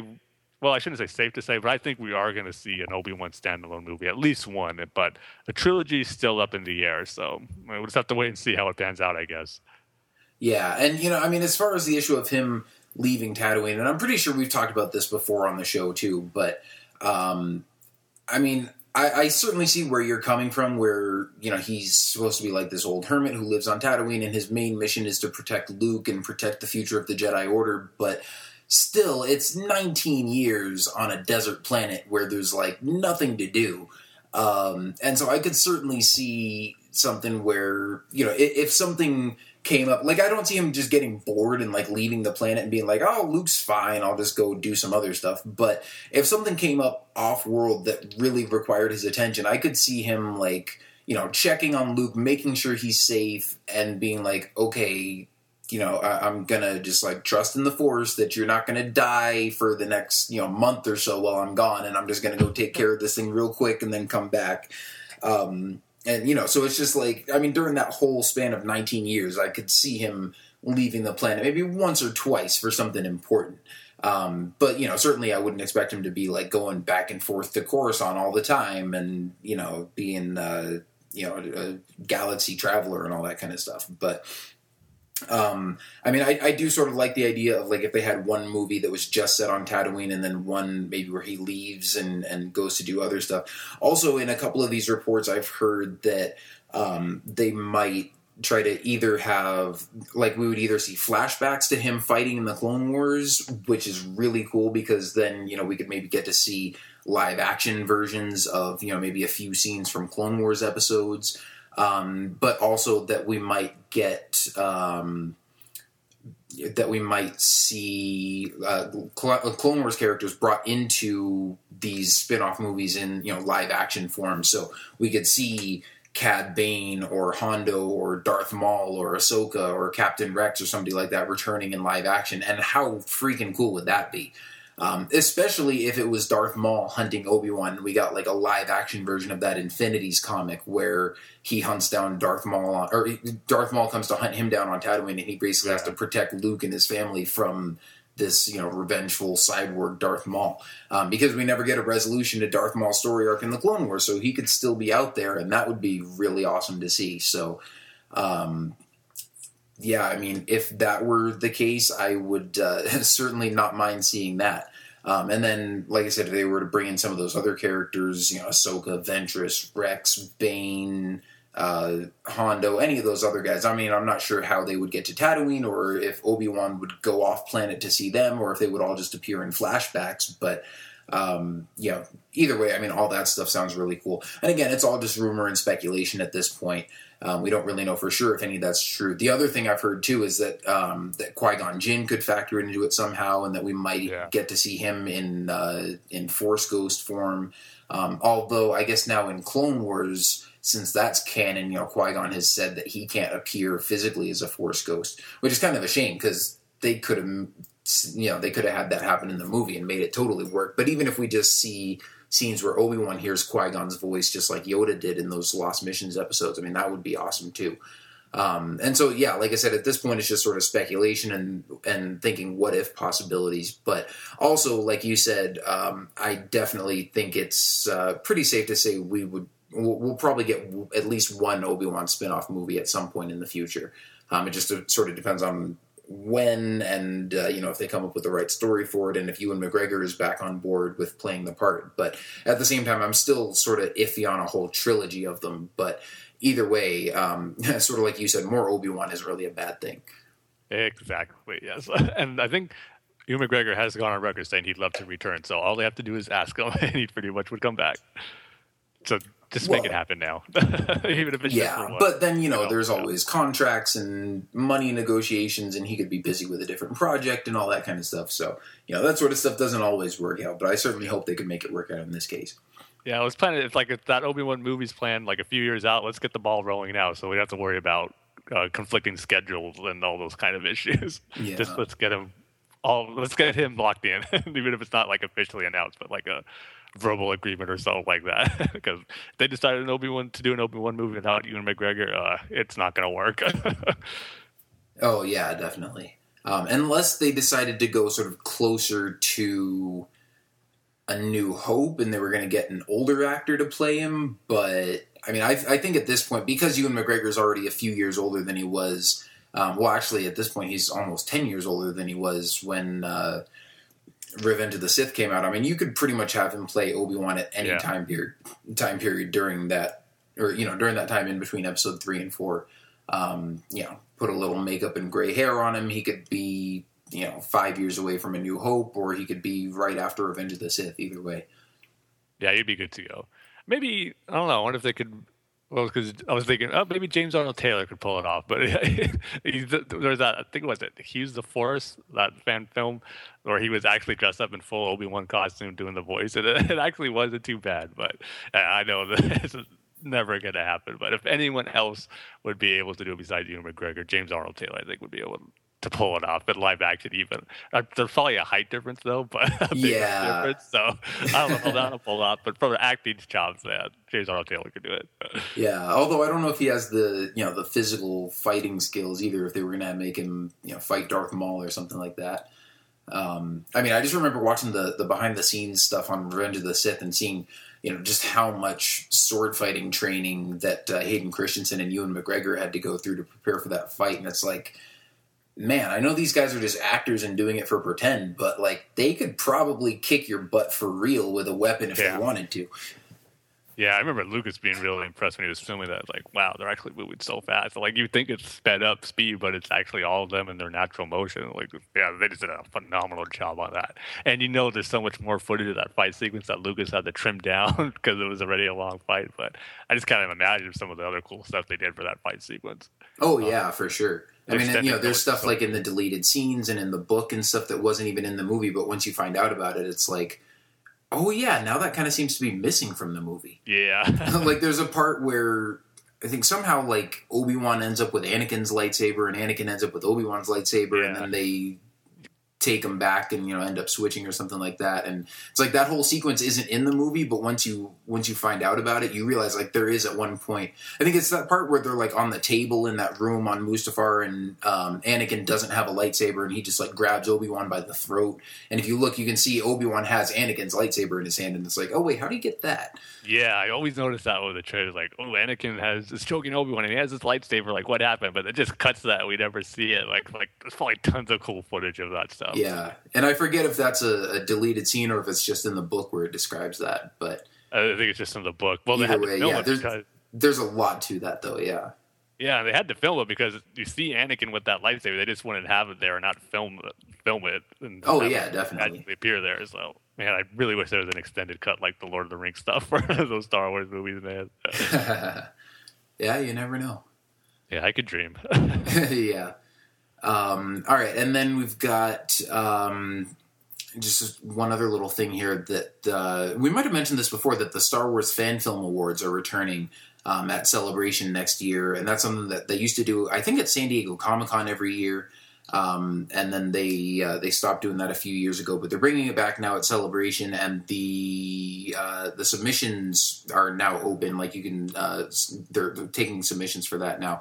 Um, and I wanted to submit my film originally, but then uh, once the submissions were open, I read the the terms and conditions and realized that the films have to be like five minutes or less, and mine is twenty two. So I'm like, well, that isn't exactly going to work. Um, and yeah, I was disappointed when I saw that because when I posted the story on the site, I was like, oh, maybe a certain film called The Dark Heart will enter. But then I didn't. Oh yeah, no. I mean, as soon as I heard that it was coming back, I was definitely planning to uh, to enter it. They announced it maybe a month or two ago, um, but then it was just within the past few days that they opened the submissions, and I went and looked at it. I was like, oh man, I can't do that. I know that would have been cool if you were able to submit it. And who knows, maybe you've won it. But that's things that have a time limit on it. But Yeah, I mean, I Just have to make might try to trim down like a little short five minute version of just the lightsaber fight or something like that, but. I don't know if I want to cut out all that story content and everything, but I Yeah. know. We'll see. oh, like I said, you just have to make a shorter movie next time. yeah. But then also, uh, they just released this Empire Uncut, which is like the Empire Strikes Back remade shot for shot, but all the different shots are made by you know fans doing creative little things. I mean, some people will just like shoot a scene in their backyard or against a sheet in their bedroom or whatever and some people do it with legos or some people do some really good animation or some people actually um, you know recreate the costumes and uh, you know do with like with sets and all that kind of stuff or some people put creative little spins on it and they'll do it in different costumes or different locations or whatever.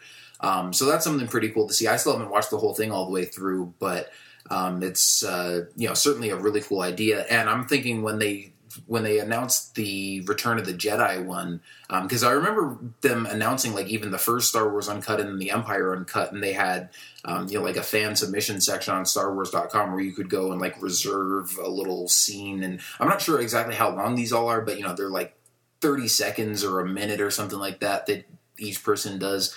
Um, and you know you go and sort of reserve your little section that you want to do. So if if and when they uh, they announce the one for Return of the Jedi, I think I'm going to go in there and grab a scene um, and you know try to com- uh, submit to that next time. So that certainly seems like something pretty cool. So that's on StarWars.com and on their YouTube channel now if you want to check that out.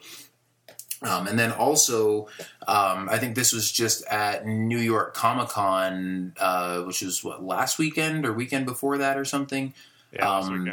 Where they announced this new Star Wars Battle Pods arcade game, uh, which was something that I didn't expect to see coming. I mean, in this new sort of new era of Star Wars video games, I guess, where we've got Star Wars Battlefront coming and another new game from Visceral Games. And for any of you who play Star Wars games on iPhone and you know uh, iPhone or Android or you know mobile phone games, you've probably noticed that there have been a lot of new Star Wars games on those platforms recently. Um, but I wasn't really thinking about arcades at all. Um, Yeah. But they've got this new Star Wars arcade game coming out that actually looks really cool. It's like this, you know, this thing that you sit in, and then it's got this big screen that surrounds you like almost 180 degrees. Um, and then you do all these sort of vehicle missions from the original trilogy, like the Death Star Trench and the Endor Forest, uh, you know, speeder battle and all that kind of stuff. So I haven't really watched a whole lot of the videos and the the footage and stuff that have come out from this yet, just because I know I'm not really going to get the feeling from watching those of what it's going to be like to be sitting in this pod and see all this stuff going around you. But I did watch the the trailer that they released for it um, just to sort of get a sense of what the the gameplay and all that kind of stuff is going to look like. And now I'm just sort of waiting till these things can become available. I think they're going to start. Uh, start coming to you know arcades and stuff like that in January of 2015. So um, if I can find one of those in my area, I'm definitely going to go check that out and just sort of see this uh, this new immersive arcade game experience that they've created because it looks pretty cool. Yeah, this is a reason to go back to arcades. Really, I mean, I can remember the last time I've been to an arcade, probably during the whole like fighting game Street Fighter craze, which is like what 20 years ago now. So, so this looks really cool, though. I mean, honestly, I've been waiting for something like this for a long time. I was even thinking like when I was younger, like. They should like update Star Tours to be more of an inter- interactive ride, where it's like you're in the cockpit of a ship flying around, stuff like that. Because I didn't think arcades would be able to do that back then, but now that it's finally here, I mean, it looks really cool. I've seen some of the videos; it does look really neat. I mean, I'm sure it feels a lot different when you're actually in the pod and you're controlling the vehicles and all that. But the graphics look good, and like all the descriptions say how immersive it is with the screen. Like you said, being 180 degrees where you can turn your head, and it's like you're looking out your cockpit's window or something like that.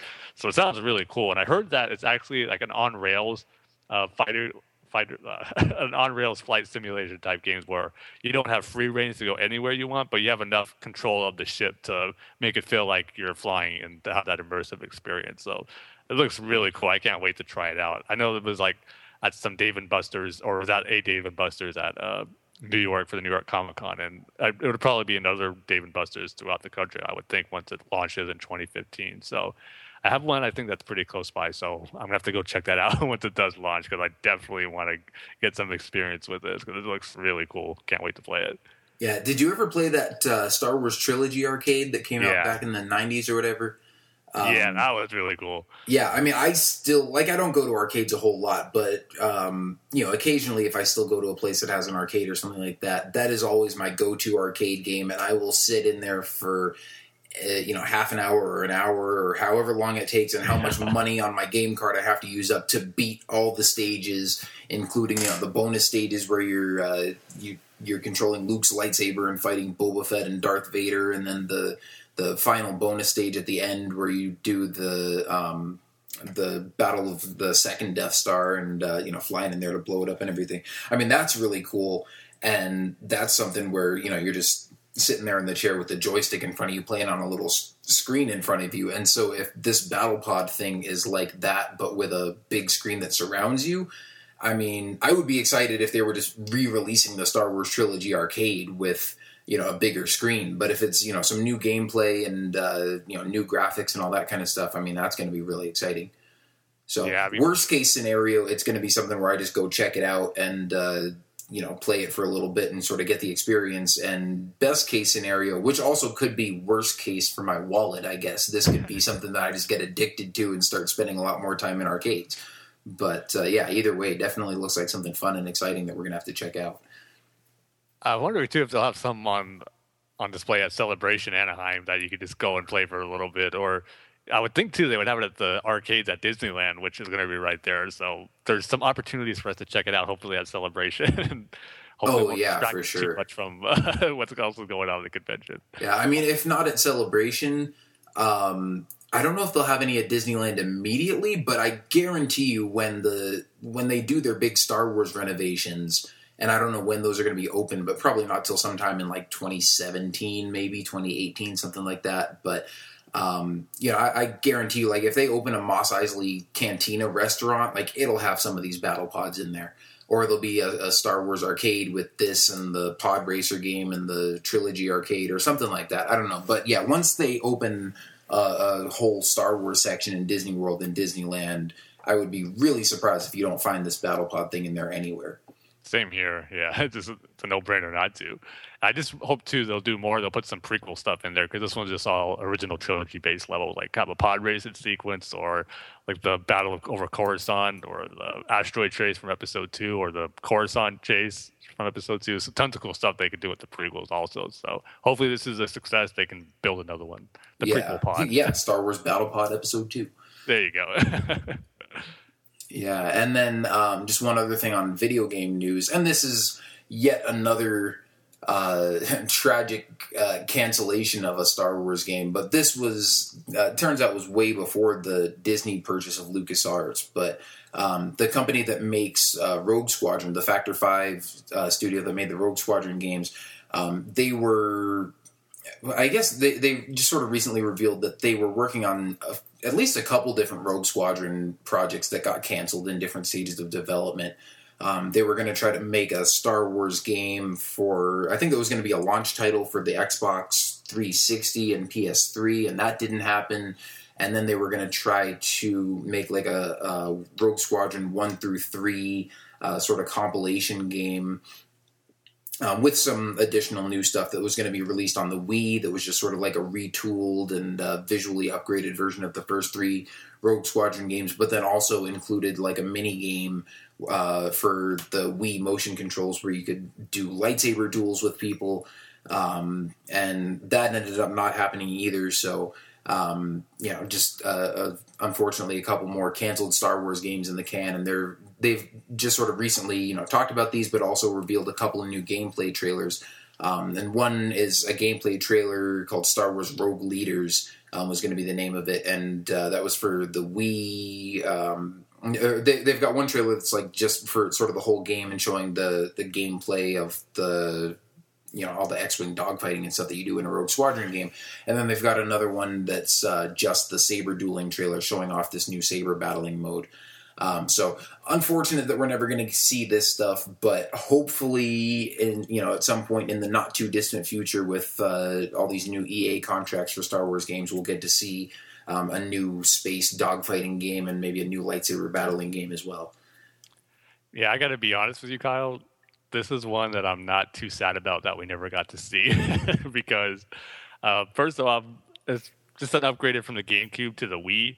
And since the Wii wasn't an HD system, it would have looked a little better than the GameCube, but not by much to get me super excited for it. And the fact that I was going to be on the Wii with the motion controls, I just have a feeling that it would have been awful to play. the controls would have been bad. And the lightsaber sequences, I I just don't have confidence in Factor 5 with motion controls because I don't know if you remember the game Lair. That was a PS3. It wasn't a launch title, but it came out not too long after the PS3 came out. It was a motion control based game and it was awful, like mm-hmm. really bad. So I don't know. I just have a feeling that I don't want to say dodge a bullet because the Rogue Squadron games were pretty solid anyway. But with the Wii controller, I just don't think it was going to be as any better than the GameCube one. Not much visually, and from a gameplay standpoint, I actually think it would have been worse. So this one, I'm not too uh, sad about that. It never saw the light of day. I'll just continue to play my old GameCube Rogue Squadron games. Yeah, well, I guess I'm not too sad about it. I mean, obviously, if I had a choice between this and 1313, I would take 1313 in a heartbeat. But Um, I mean, I only ever played the first Rogue Squadron game on PC. I never played the two and three on the GameCube because I never had a GameCube. But we did have a Wii, and so I know I definitely would have picked this up if it had come out back in 2008 or nine or whenever they were working on it before it got canceled. Um, so yeah, I mean, I would have picked it up just for the experience of playing those other two games. And I think the I, I, think the motion controls for the lightsaber dueling, at least maybe I'm just being optimistic here, but I think it looks better than uh, at least better than the other Clone Wars lightsaber dueling game that they came out with for the Wii, uh, the Clone Wars one. Because um, I think this one would have utilized like the Wii Motion Plus, and it actually would have been sort of following your movements. Whereas the Clone Wars one was just sort of like swipe side to side, you know, swing the remote side to side to do a, a fast horizontal attack, and swing it up and down to do a hard vertical attack, and so rather than actually swinging the Wiimote around like a lightsaber, you're just kind of like wiggling it frantically and hoping your character does what you want him yeah. to do. Um, like so, most games. well, yeah, point taken.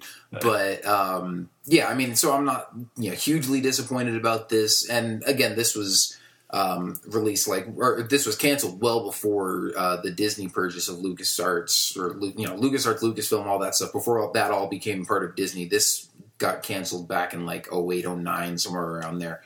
Um, so yeah, it's it's too bad we never got to play it, but at the same time. Um, you know, I'm not really going to lose sleep over it. But for anyone out there who, you know, if you're a fan of the Rogue Squadron games and you want to see what this would have looked like, those gameplay trailers are out there on uh, IGN.com and probably several other video game sites as well. Yeah, at least check out to see what you possibly could have missed from those trailers. But like I said, it doesn't look too much different from the GameCube one besides the added lightsaber stuff. So at least for me, no big loss.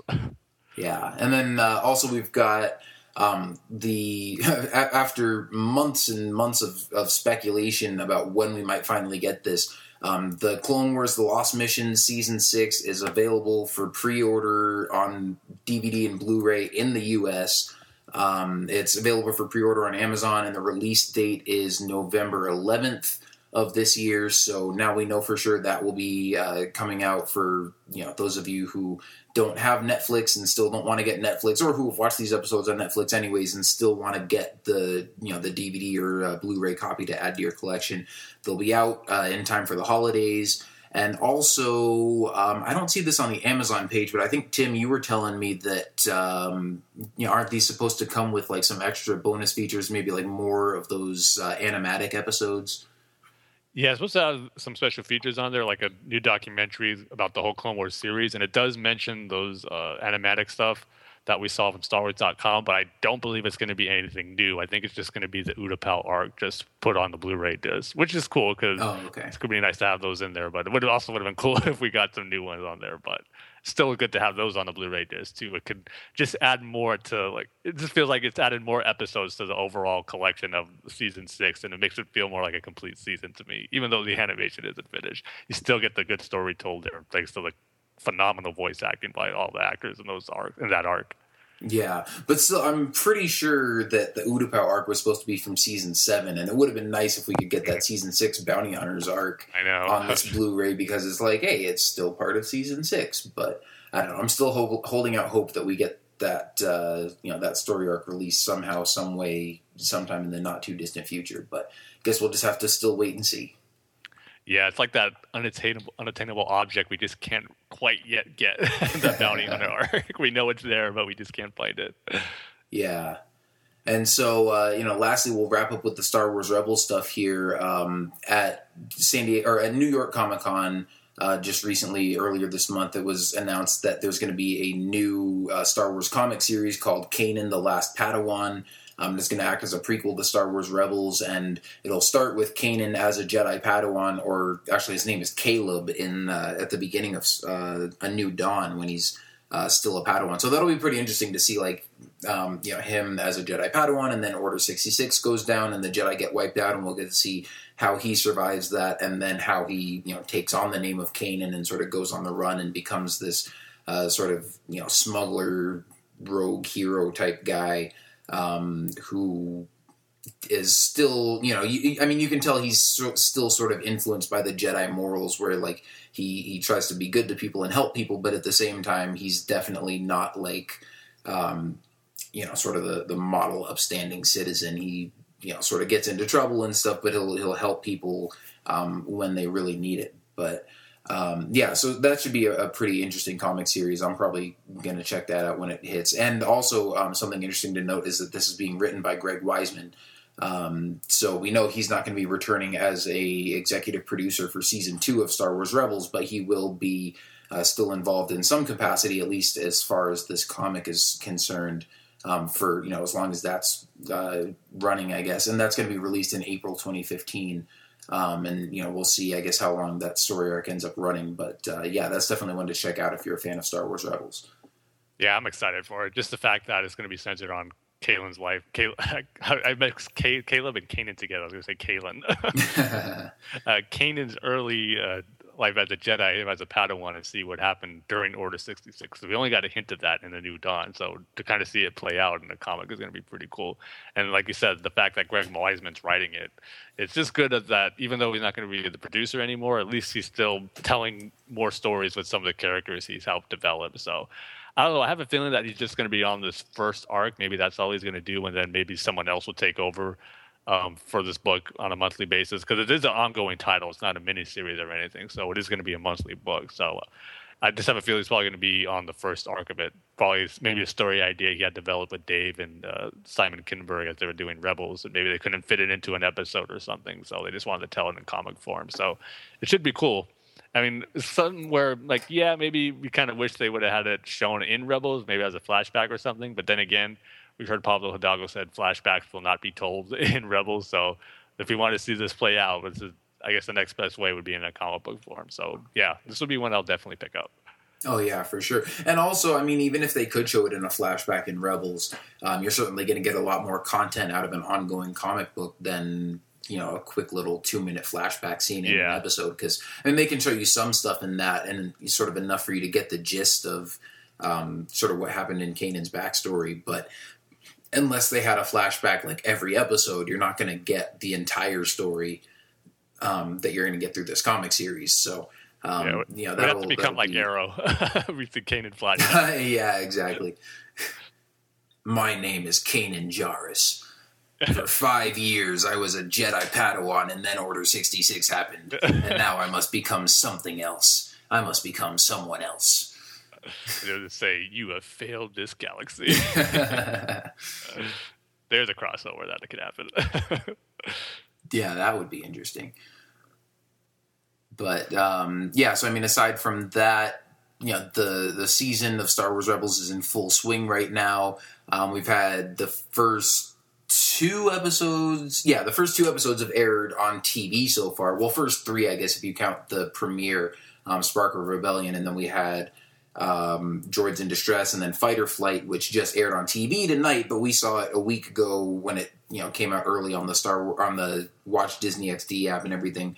Um, and so tonight, right after we record this, I know Tim and I are both going to be excited to go watch Rise of the Old Masters, uh, oh, yeah. which is available online now. But um, you know, Tim, I know we're not going to get into specifics on every episode of Rebels on this show, but uh, you know, just any more sort of um, just general impressions through these first couple episodes so far?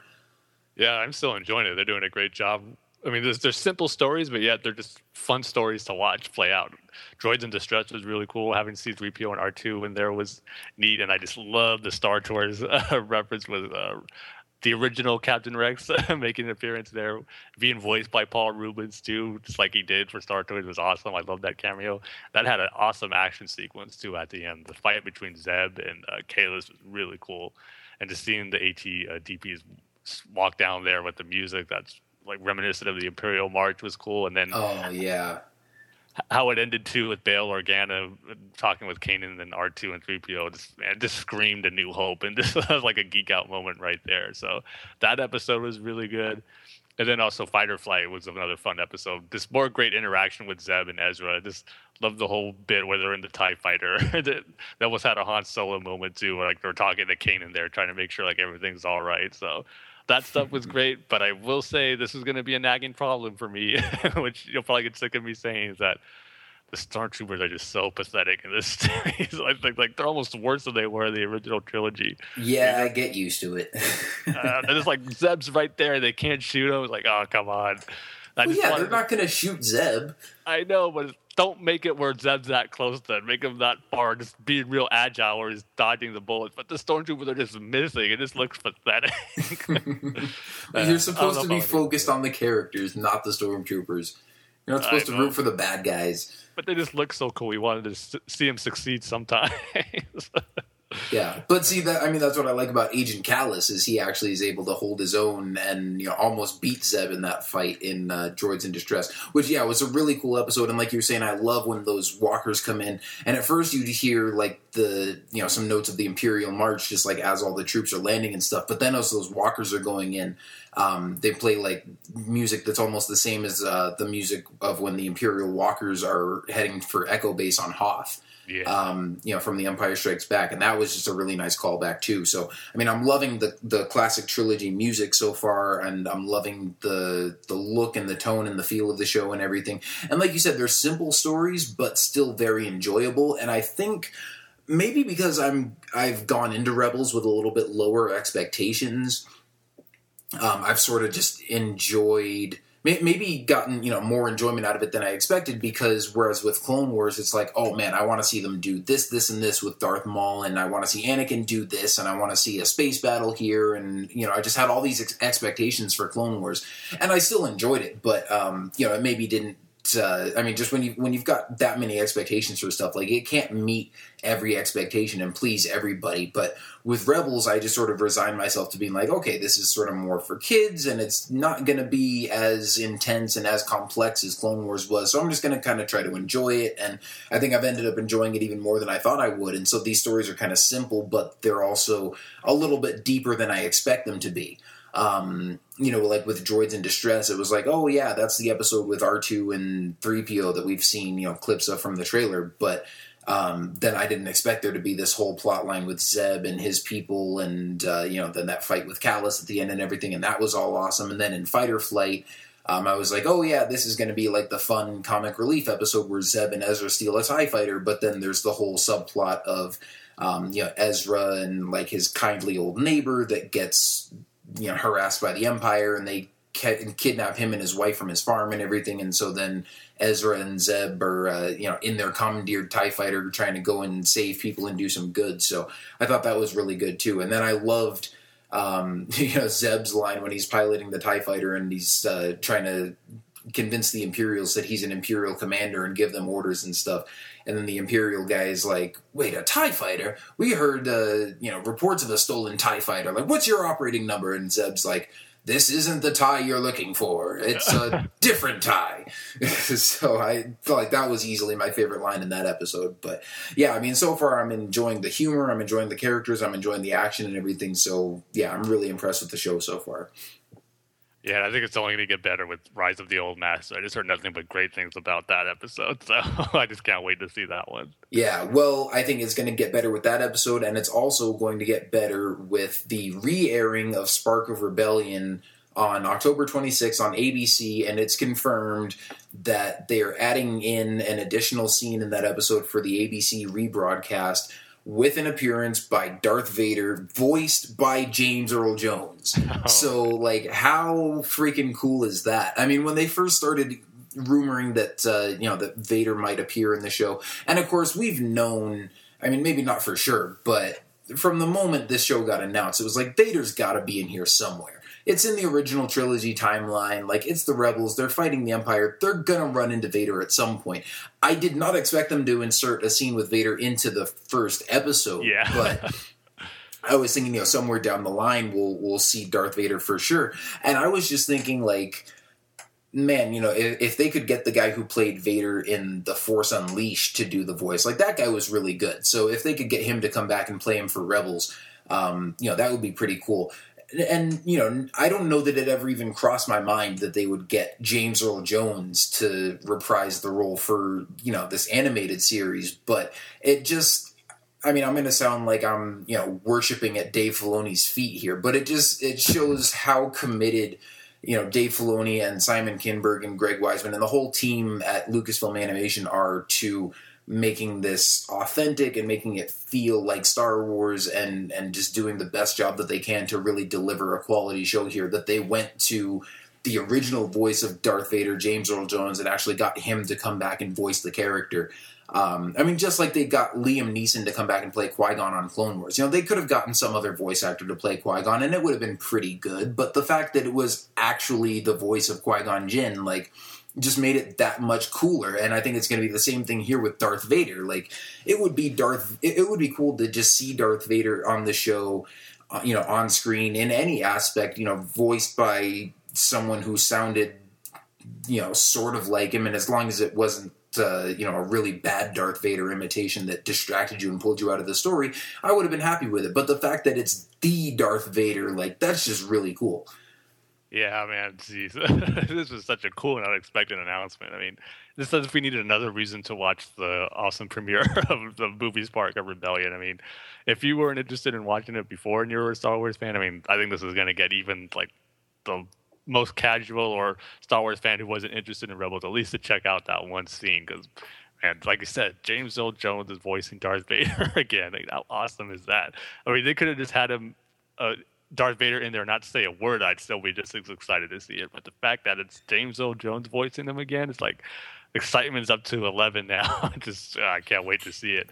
And what makes it cooler is that uh, they just I think today they actually officially because there's been commercials on ABC kind of promoting it, but today they just released a trailer online. It's only 26 sec- seconds, but at the end of the trailer, you get to see what Darth Vader looks like, and boy, does he look awesome in Rebels.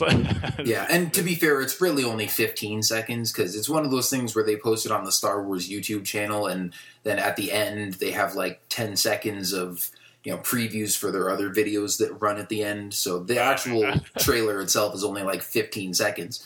Um, but yeah, they they show Darth Vader's look, and you can definitely tell that as with a lot of things in this show, um, it's influenced by Ralph McQuarrie's concept art, and it looks um, a little bit closer to the McQuarrie concept of Vader than the actual version of Vader in the movie. But either way, it still looks cool, and you still immediately recognize like, wow, that's Darth Vader, and I can't wait to see him in this show. So that's going to be awesome, and I am definitely going to be watching that when it re-airs on the twenty sixth.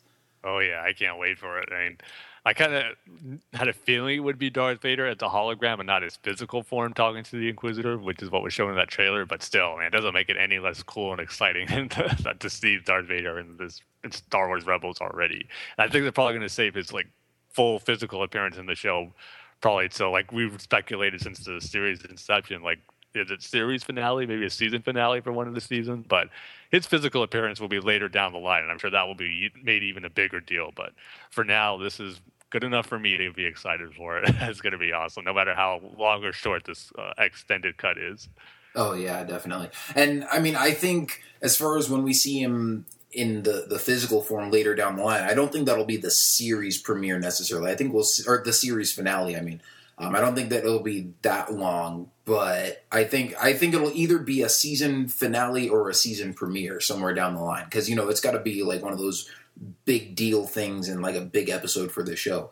Um, but yeah, I mean the fact that we get to see him this early on, even just as a hologram, but to see or to hear his voice and to see him interacting with the Inquisitor is going to be awesome. So, and I think that'll that'll also sort of set it up as a nice little tease for whenever we do see him later down the line. Um, just sort of like how in the original trilogy with Emperor Palpatine, you only see him as a hologram in Yeah. Empire Strikes Back, and then you don't see him in physical form until Return of the Jedi. So um, this is just sort of setting up like obviously we know the Inquisitor is going to be a big main villain on this show, but we're sort of establishing right from the get go that he works for Darth Vader, and there's this sort of bigger villain above him that we might see somewhere down the line. Um, and we're just seeing him as a hologram, sort of shadowing over the Inquisitor, and then later down the line, we're going to actually see the the physical form of Darth Vader. So that'll be really cool when we finally get to see it. But also, yeah, just to see this new clip that they're adding into the rebroadcast of the premiere, that's going to be uh, so cool to see. Oh yeah, I just can't wait to find out what dialogue he has with the Inquisitor. I mean, it could just be a few sentences, like like the- was it the Inquisitor was in the Spark of Rebellion premiere. So I don't know. I just can't wait to see it. As you could probably tell, I mean, I've been staring at that. It, once the trailer officially came out, like had that uh, scene on pause for a little bit, just kept staring at it. How cool it looks! I can't wait. Yeah, yeah, definitely going to be awesome. But uh, man, I guess you know we'll, once we come back with our next episode, uh, it'll I'm sure be after the 26th. So uh, we can talk about how awesome that was. But I think we've covered just about everything for uh, for this episode, which has been a lot. You know, we're closing in on two and a half hours here, but uh, of course we had lots of concept art and tons of rumors and stuff to talk about. So it's been a fun one. It's been a good one. Lots of uh, lots of in depth Star Wars talk and uh, speculation and analysis and everything like that. So thank you to all you guys for tuning in and listening. Um, as always, you can find us on Twitter at Star Wars TSC. You can find us on Facebook at facebook.com slash Star Wars The Saga Continues. And you can uh, check out our website at starwarstsc.com. Um, you can check all those sources for all the latest news and updates and rumors and everything as we're finding them and posting them. Um, and if you want to send us email with thoughts, comments, questions, uh, anything like that in regards to the show, or you just want to talk Star Wars with us, um, we always love hearing from our listeners. So you can send us email at starwarstsc at gmail.com. But yeah, that's going to be it for us for this week. So thanks again for tuning in. We will see you guys next time, and may the Force be with you. See you next time, everybody.